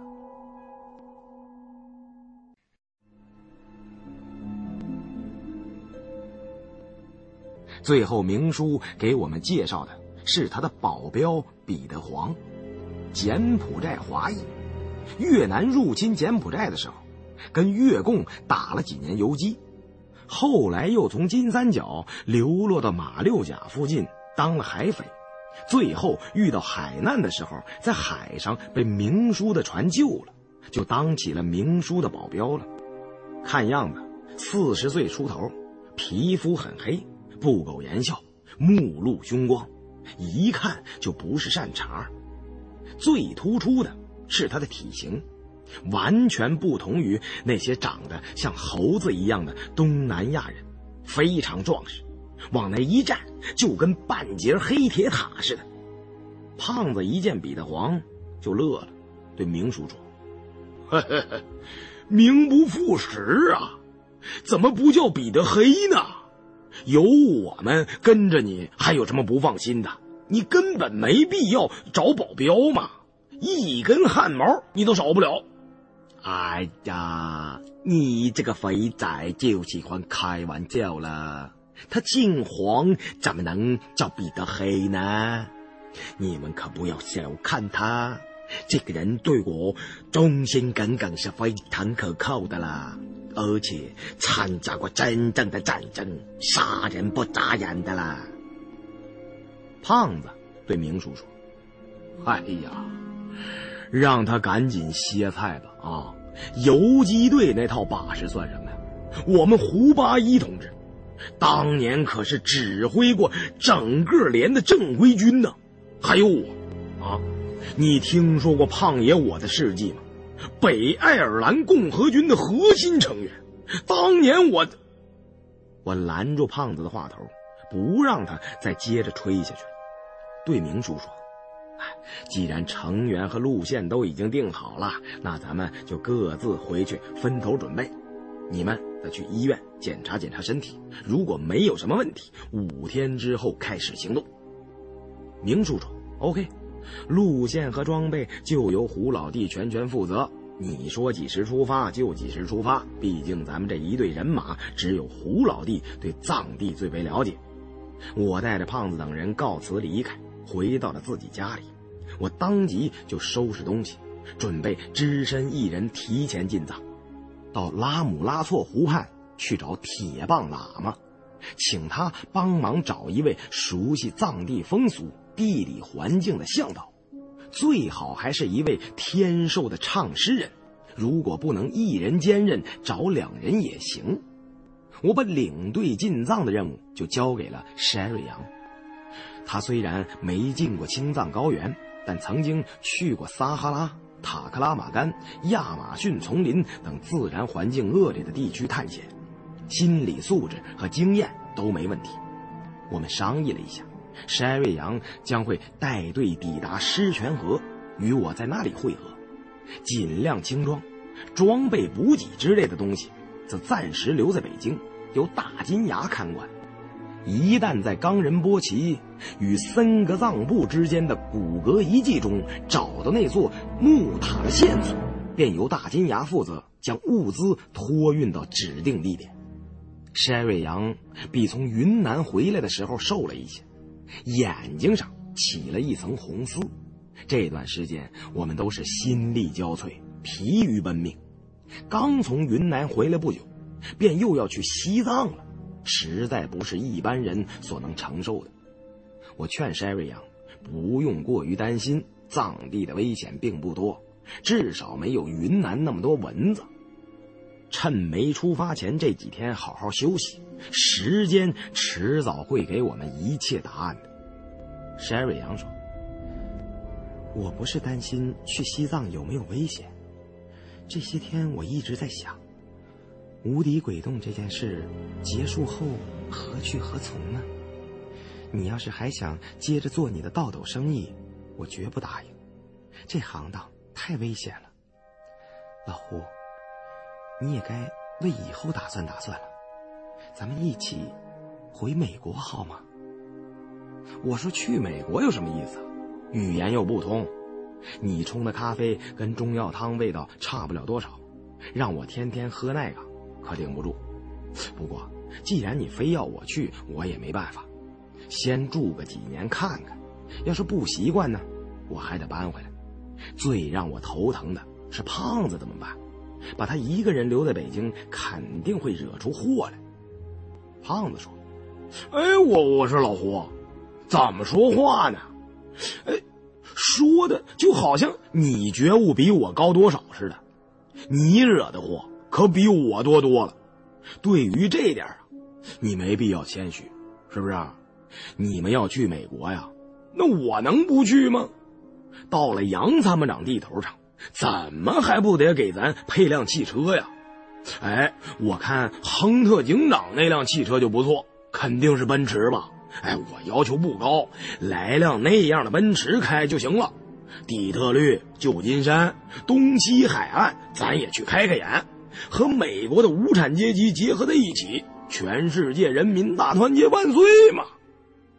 我对胖子说：“美国警察不可能开德国车，连这都不懂啊！啊，就你这素质，去到美国，这不是等于去给美国人民添乱吗？你这是！”我们三人胡侃了一通，心情得到稍许的放松。第二天，我就独自出发了。先行前往西藏，在西藏的中南部，喜马拉雅与念青唐古拉之间，湖泊众多，大大小小星罗棋布，数以千计。稍微有点规模的，都被藏民视为圣湖。如果湖畔还有雪山，那就更是神圣的无以复加了。这些湖的名字里都带有个“错”字。比较著名的像什么昂拉仁措、当惹雍措、纳木措、扎日南木措等等，不胜枚举，每一个都有无尽的神秘传说。我的老朋友铁棒喇嘛还愿所在的仙女之湖就属于这众多的湖泊之一。从嘎瑟下了车，向南不再有路了，只能步行，或花钱雇牧民的马来骑乘。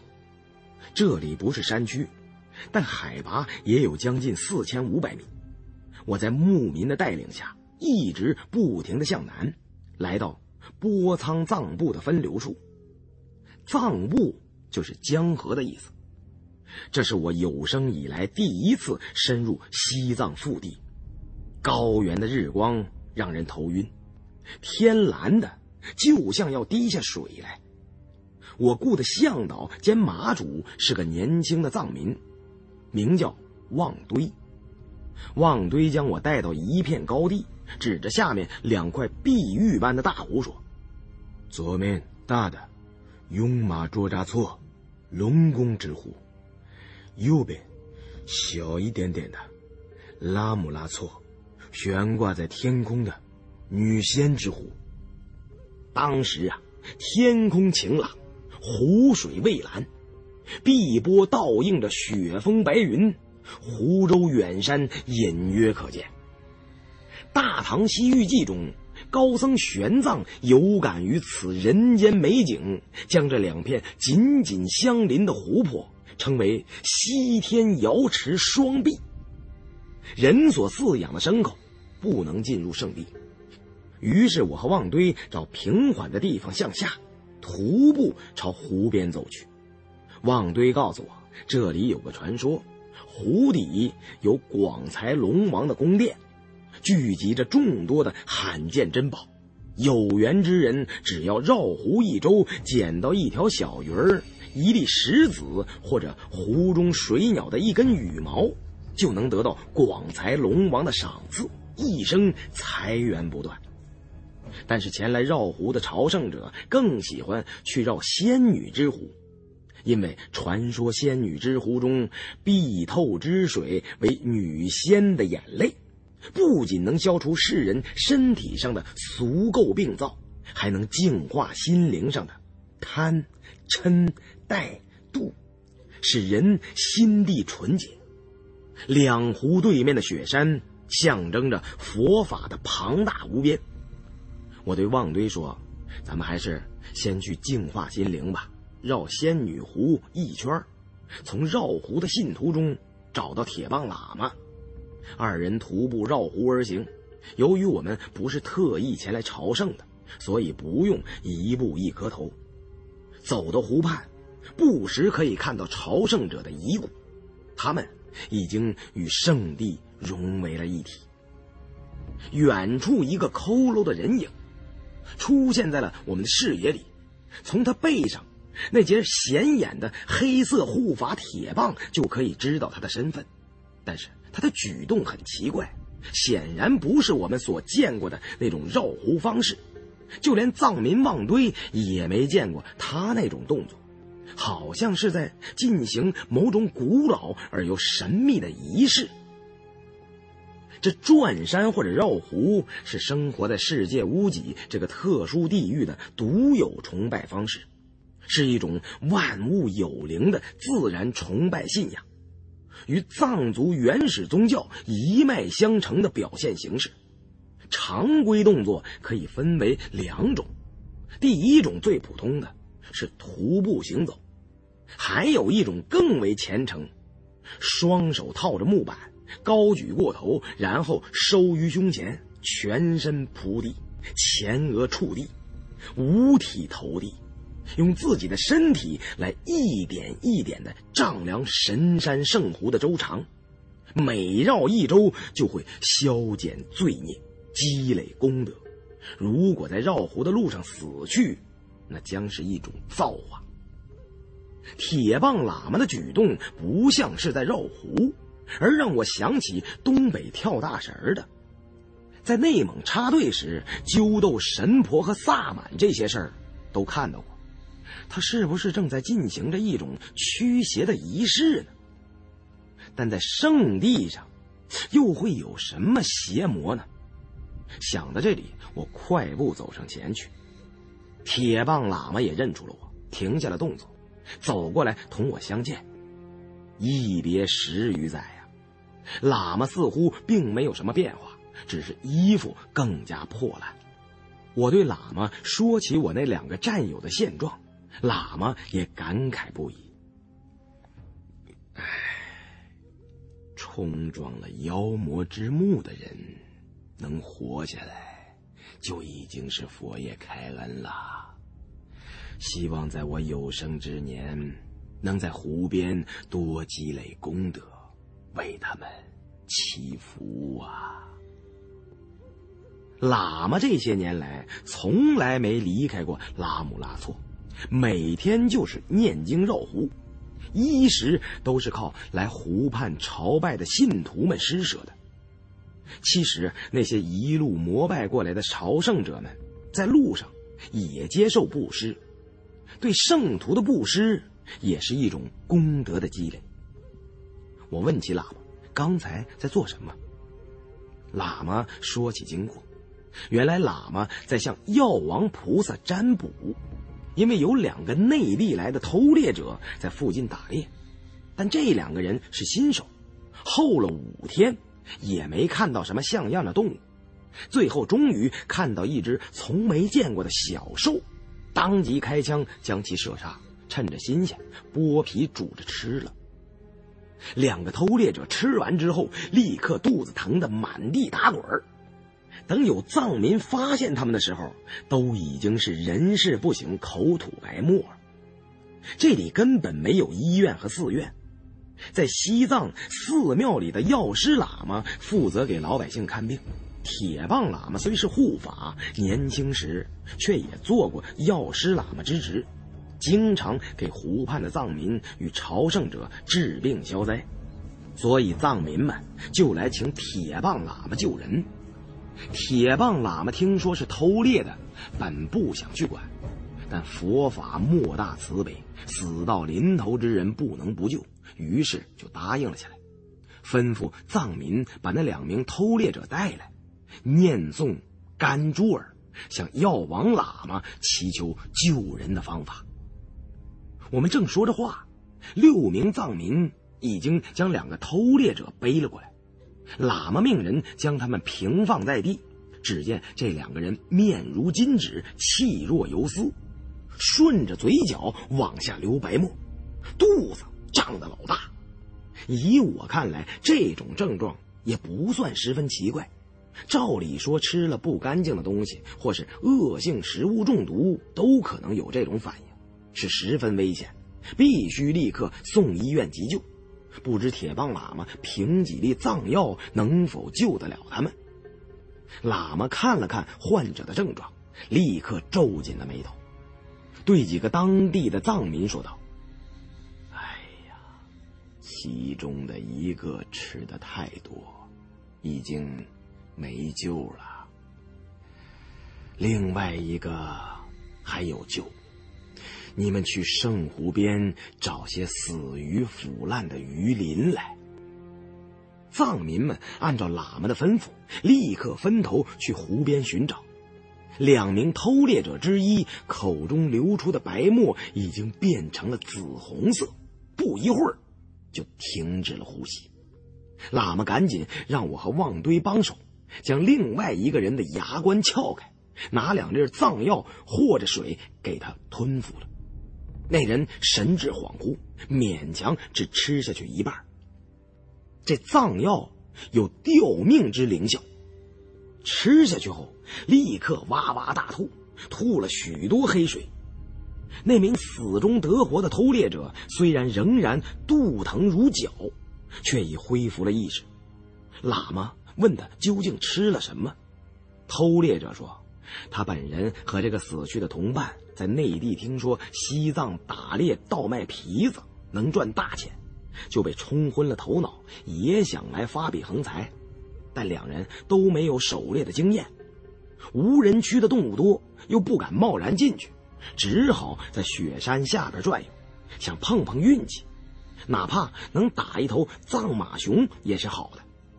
就这样一直走了五天，什么也没打到，携带的干粮反倒先吃光了。只好准备卷上行李打道回府了。不成想，刚要离开，就看见一只黑色的大山猫，体型比那山羊也小不了多少，长得十分丑陋，毫不畏人，以至于开始还误以为是头豹子呢。两人仗着火气犀利，连发数枪，把那只黑色的大山猫当场打死。正好腹中积火难耐，也顾不得猫肉是否好吃了。胡乱剥了皮，烧锅水煮着吃了半只，那肉的纤维很粗，似乎怎么煮都熟不了，就这么半生不熟的吃了。偷猎者涕泪横流，声称自己兄弟二人虽然一时起了歹念，想偷猎赚钱，但毕竟除了这只山猫什么也没打到，请喇嘛药师一定大发慈悲救他们的性命，以后一定改过自新。他断断续续地说了经过，腹中剧痛诱发，立时死去活来。我记得在昆仑山听过一个藏地传说，那种黑色的巨大山猫不是猫，是新死者所化之煞，当然不能吃了。我问喇嘛怎么办，这人还有救吗？喇嘛说：“哎呀，他们吃的……”大概是雪山麝鼠啊，那种动物是可以吃的，但他们吃的时间太早了。藏人从不吃当天宰杀的动物，因为那些动物的灵魂还没有完全脱离肉体，一旦吃下去，就不好办了。我以前服侍佛爷，曾学过一些秘方。至于能不能管用，就看他们的造化了。去湖边找腐烂鱼鳞的藏民们，先后回来了，加起来找了大约有一大捧。铁棒喇嘛将鱼鳞围在病者身边，又找了一块驱鼠的雀木，烧成了灰炭，混合了腐烂发臭的鱼鳞，都给那偷猎者吃了下去。在这一系列古怪的举动之后，偷猎者又开始哇哇大吐。这次呕吐更加剧烈，把肚子里的东西全吐干净了。最后，直到吐的都是清水了，喇嘛才给他服了藏药，止住呕吐。喇嘛看着他呕出的秽物，说：“这人的命算是保住了，不过这辈子不能再吃肉了。”一吃肉就会呕吐不止，我凑过去看了看，只见那大堆的呕吐物之中，似乎有东西在蠕动。再一细看，像是一团团没长毛的小老鼠。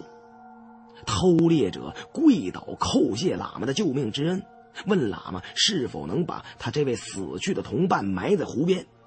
喇嘛说：“绝对不行，藏人认为只有罪人。”才被埋在土中，埋在土里，灵魂永远也得不到解脱。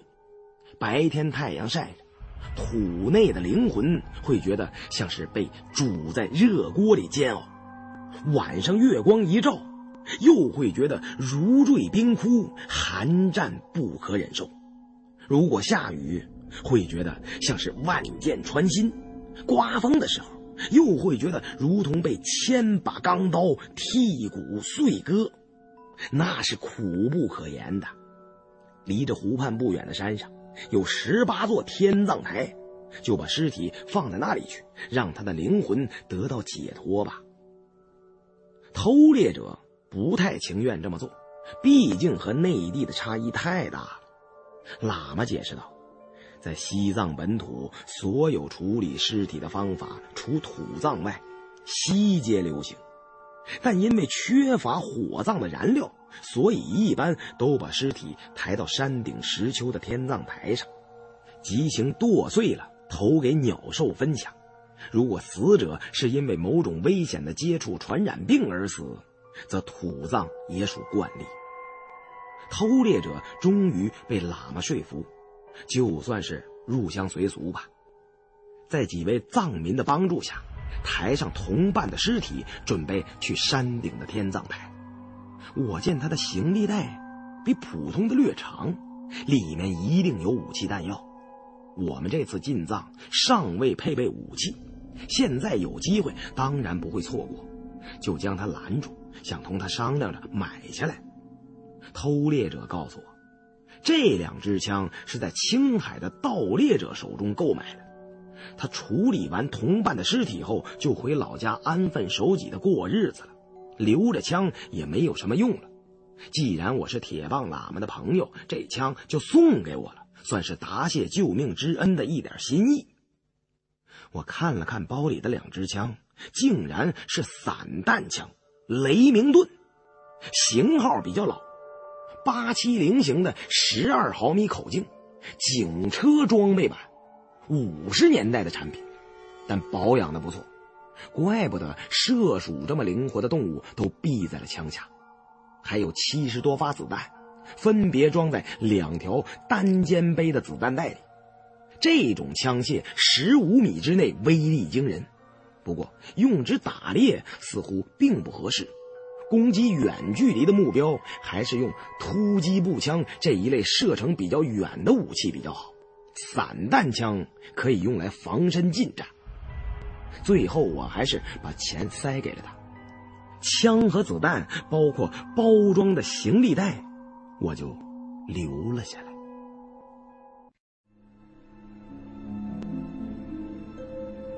等那些闲杂人等散去之后，我才对喇嘛说明了来意。想去找魔国邪神的古墓，求喇嘛阿克为我们的探险队物色一位熟悉魔国与领国历史的唱诗人兼向导。铁棒喇嘛说：“挖掘古种原是伤天害理的事，但挖魔国的古墓就不一样了。魔国的墓中封印着妖魔，是对百姓的一大威胁。历史上。”有很多修行高深的僧人都想除魔护法，将魔国的古墓彻底铲除，以绝邪神再临人间之患。但苦于没有任何线索。既然你们肯去，这是功德无量的善事。通晓藏地古事记的唱诗人都是天授，概不承认父传子、师傅传徒这种形式。都是一些人在得过一场大病或睡过一觉之后，突然就变得能唱诵几百万字的诗篇。喇嘛出家以前就是得过天寿之人，不过已经快三十年没说过了。世界制敌宝珠雄狮大王以及转生预言宝珠的那些个诗篇，都快记不清了。铁棒喇嘛当即就决定与我同行。捣毁魔君的坟墓，身为佛爷的铁棒护法，这除魔乃是头等大事。虽然三十多年没吟唱过制敌宝珠大王的诗篇了，但这天寿非同学习而得，细加回想还能记起不少。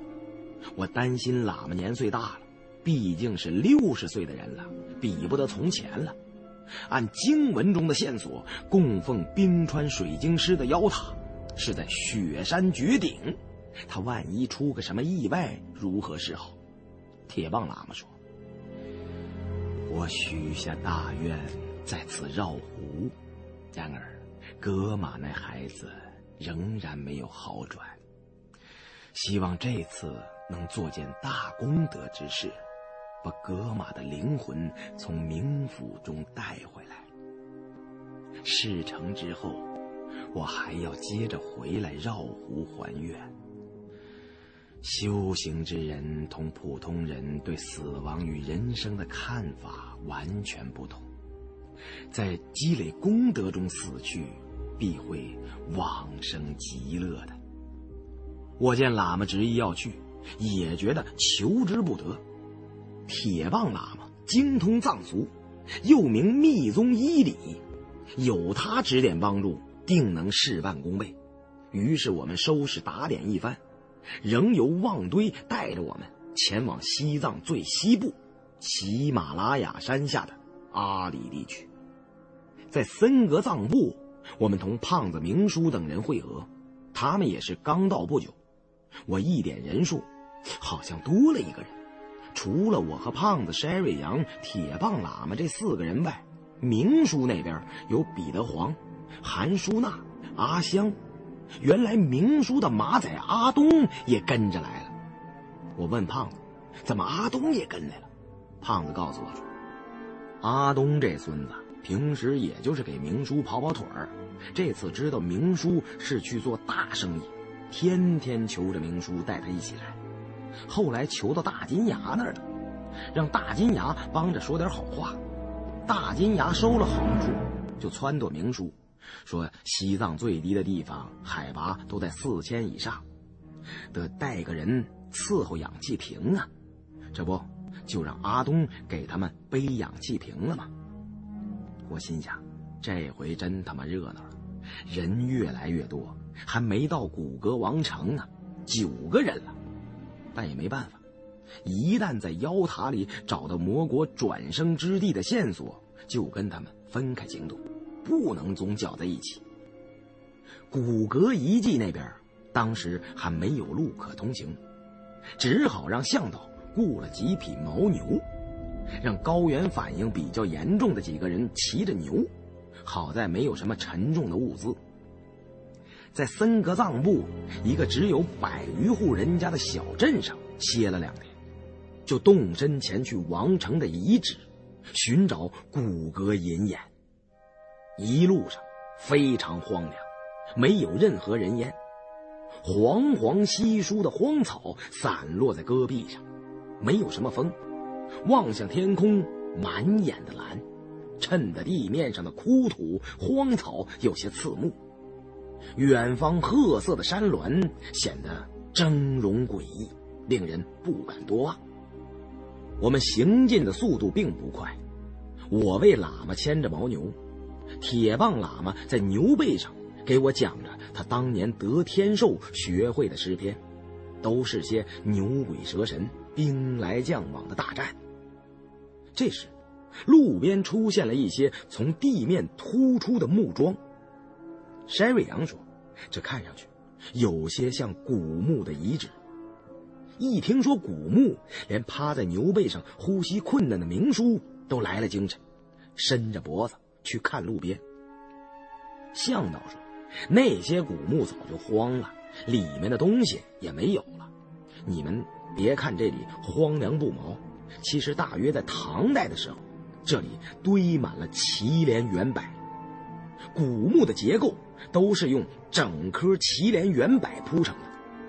这种怪异的树木，喜旱不喜潮，只在青藏交界的山上才有。”都是大唐天子赐给吐蕃王的，千里迢迢运送而来，但后来吐蕃内乱，这些墓就都被毁掉了，遗迹却一直保留到今天。走过这片荒凉虚肿的遗迹后，又走了大约一天的路程，才抵达古城。这里被发现已久，除了大量的壁画和雕刻。造像之外，就是城市的废墟。当时并未引起自治县政府的重视，也不像几年后装上了铁门，派人看守。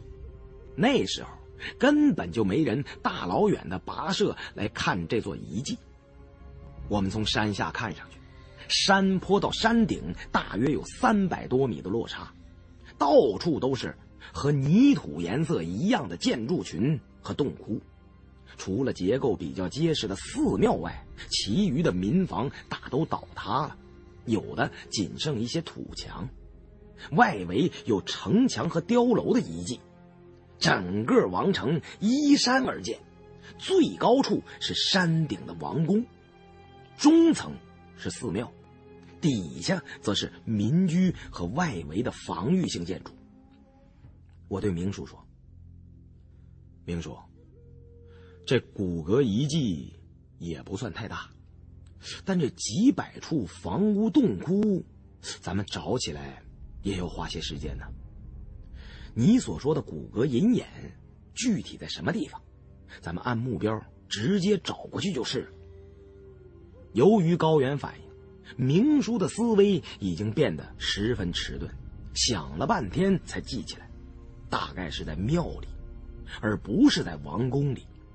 按经书中的记载，这里应该有一座轮回庙，应该就在那里。王城的废墟中，几座寺庙鹤立鸡群，一看之下便能一目了然。当然，这其中分别有红庙、白庙、轮回庙等寺庙遗迹，哪个对哪个我们分辨不出来，只好请教铁棒喇嘛。喇嘛当然能从外边的结构看出哪座是轮回庙，于是指明了方向，穿过护法神殿，其后有几根红柱的庙址，就是供奉骨骼银眼的轮回庙。这地方，早在三十年代就有探险家来过了，没听说出过什么危险，但是为了安全起见，我还是把散弹枪给了胖子一把。自己拎着一只，带队绕过一层层土墙，爬到了半山腰。这里的废墟中，屋舍基本上没有保存完好的了。如果仅仅是干燥也就罢了，在雨季，这里又暴雨如注，年复一年的风化侵蚀下来，曾经致密的土质变得松脆了，一点一点的粉碎。一有外力施加，便成为一片灰尘。断壁残垣等一应突出的部位，皆被损磨了棱角。曾经充满生机的城市，正无声无息的被大自然消化殆尽。我们怕被倒塌的房舍墙柱砸到，尽量找空旷的地方绕行。明叔和他的老婆还能勉强支撑。但是瘦弱的阿香已经吃不消了，再往高处爬，非出人命不可。明叔只好让彼得黄留在山下照看他，其余的人继续前进。爬到护法神殿之时，大多数人都已经气喘如牛了。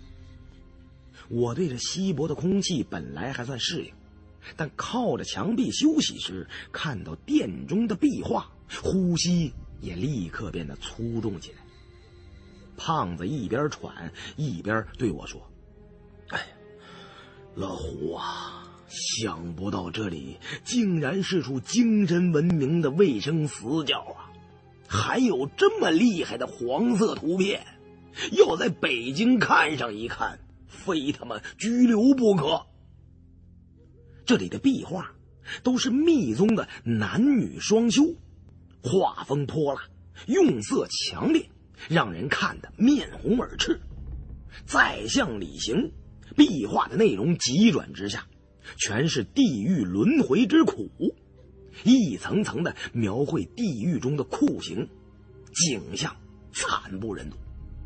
喇嘛说，这座神殿在几百年前都是禁地，普通百姓最多到门口，就不能再向里走了。除了神职人员，国王也不能随便入内。昔日的辉煌与禁地都已倒塌风化，我们喘匀了气，便鱼贯而入。神殿后面的轮回庙，由于凹在内部，受风雨侵蚀的程度略小，保存的还算完好。庙中最突出的几根红色的大柱子，柱身上。嵌着一层层灯盏，上头的顶子已经破损了，漏下来好几个大洞，造像之类的摆设都没了，不知是被人盗去了，还是腐烂成泥土了。我看了看四周，这里四处破烂不堪，哪有什么骨骼银眼的浮雕啊？明叔指了指头顶，大概。就是挤的这幅雕刻吧。我们抬眼向上望去，当时日光正足，阳光透过屋顶的破洞射将进来，向上看有点晃眼，觉得眼睛发花。但可以看到整个屋顶都是一整块色彩绚丽的画面，半雕刻半彩绘，虽然有一部分脱落了。还有一部分由于建筑物的倒塌损坏了，却仍保存下来的有大约百分之七十五。这幅顶上的壁画，正中是一只巨大的眼球，外边一圈是放射型图腾，分为八彩，每一道都是一种不同的神兽。最外边还有一圈，是数十位罗空行母，仪态万方，无一雷同。不出所料，这就是古代密宗风水坐标骨骼隐眼了。我对明叔说：“这回该把那本古老的经书拿出来让我们看看了吧？不看个明白的话，单有这坐标也搞不清楚妖塔的具体方位所在。”明叔找了根红色巨柱，靠着坐下喘气。阿东拿出氧气管给他吸了几口，这才能开口说话。伸手去到包里摸那本经书，这时突然咔嚓一声，庙中一根立柱倒了下来，众人发了一声喊，急忙四处散开躲避。巨柱轰然倒塌，混乱中也没看清楚砸没砸到人。原来明叔所倚的那根柱子根基已朽，平时戳在那儿看起来没什么事儿，一倚之下就轰然而倒。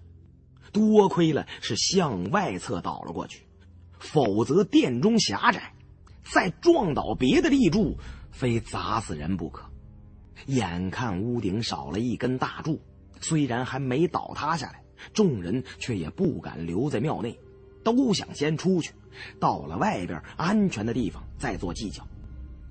向外走的时候，我突然发现被柱子砸倒的一面土墙里露出一个巨大阴暗的空间，似乎是间被封闭的密室。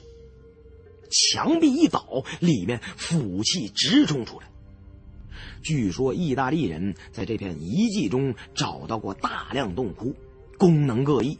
比较出名的一个无头干尸洞，还有一个存放兵器的武器洞，但都离着轮回寺较远。这庙中的秘密洞窟里面有些什么呢？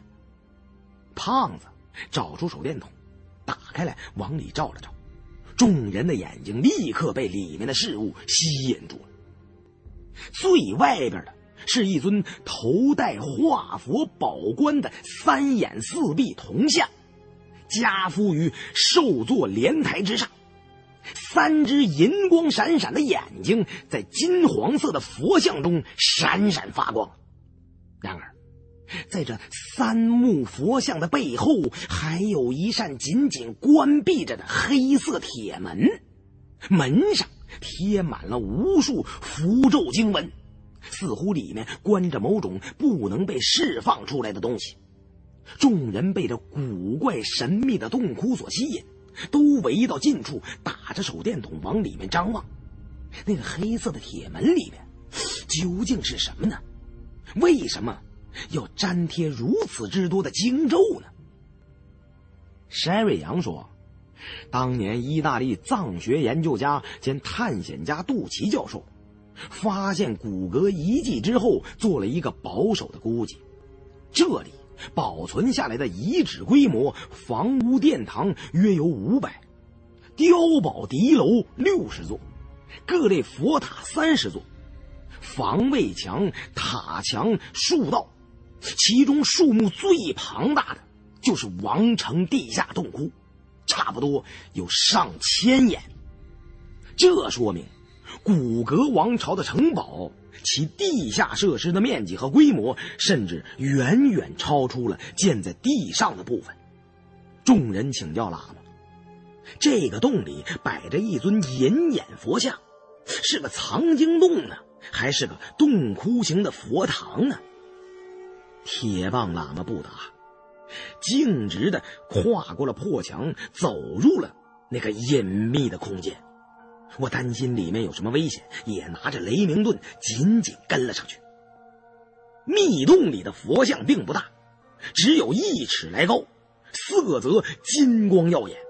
但这并非纯金或者纯铜所铸，而是分别以五金合炼，而且是一体成型，只有骨骼人能做出这种工艺，其秘方现已失传了。银眼金身的佛像传世更少，这佛像价值不菲。铁棒喇嘛拜过了佛像，才继续看洞中其余的部分。银眼佛像几乎和后面的铁门底座连为了一体，被人为的固定住了。黑色紧闭的铁门上贴着都是密宗六字真言“阿玛尼白梅吽”。这种六字真言虽然常见，我却并不知道是什么意思，只觉得可能是跟阿弥陀佛差不了多少。普通的门似乎没有必要贴这种东西。我问喇嘛：“这六字真言代表着什么？是否是镇邪驱魔的？”看来这铁门不能打开呀。铁棒喇嘛对我说。六字真言代表的意义实在是太多了。一般的弟子念此真言，是心与佛融合。不过，密宗功力的高深，要靠日常显法的修养积累，就如同奶茶糕点的质量，要靠对酥油不停搅拌。也不能指望念念六字真言就成正果。这六个字，要是译成你们的汉话，意思大概是：安，莲中的珍宝，哄。藏地宗教流派众多，即便同是佛教，也有许多分支，所以铁棒喇嘛对轮回宗的事所知有限。据他推测，这座藏在轮回殿旁边的密洞，可能代表了轮回宗的地狱。大罪大恶之人死后的灵魂不能够得到解放，要被关进这黑门之中，历经地狱煎熬折磨，所以这道门不能打开。里面也许有地狱中的恶鬼，也许有民间的妖魔。我正和喇嘛在洞中查看。忽然，脚面上有个东西，嗖的一下窜了过去。我急忙抬脚乱踢，洞外的众人也用手电筒向地上照。原来是只小小的黑色麝鼠，形如小猫。见到手电筒的光线乱晃，慌慌张张的钻进了黑门下面。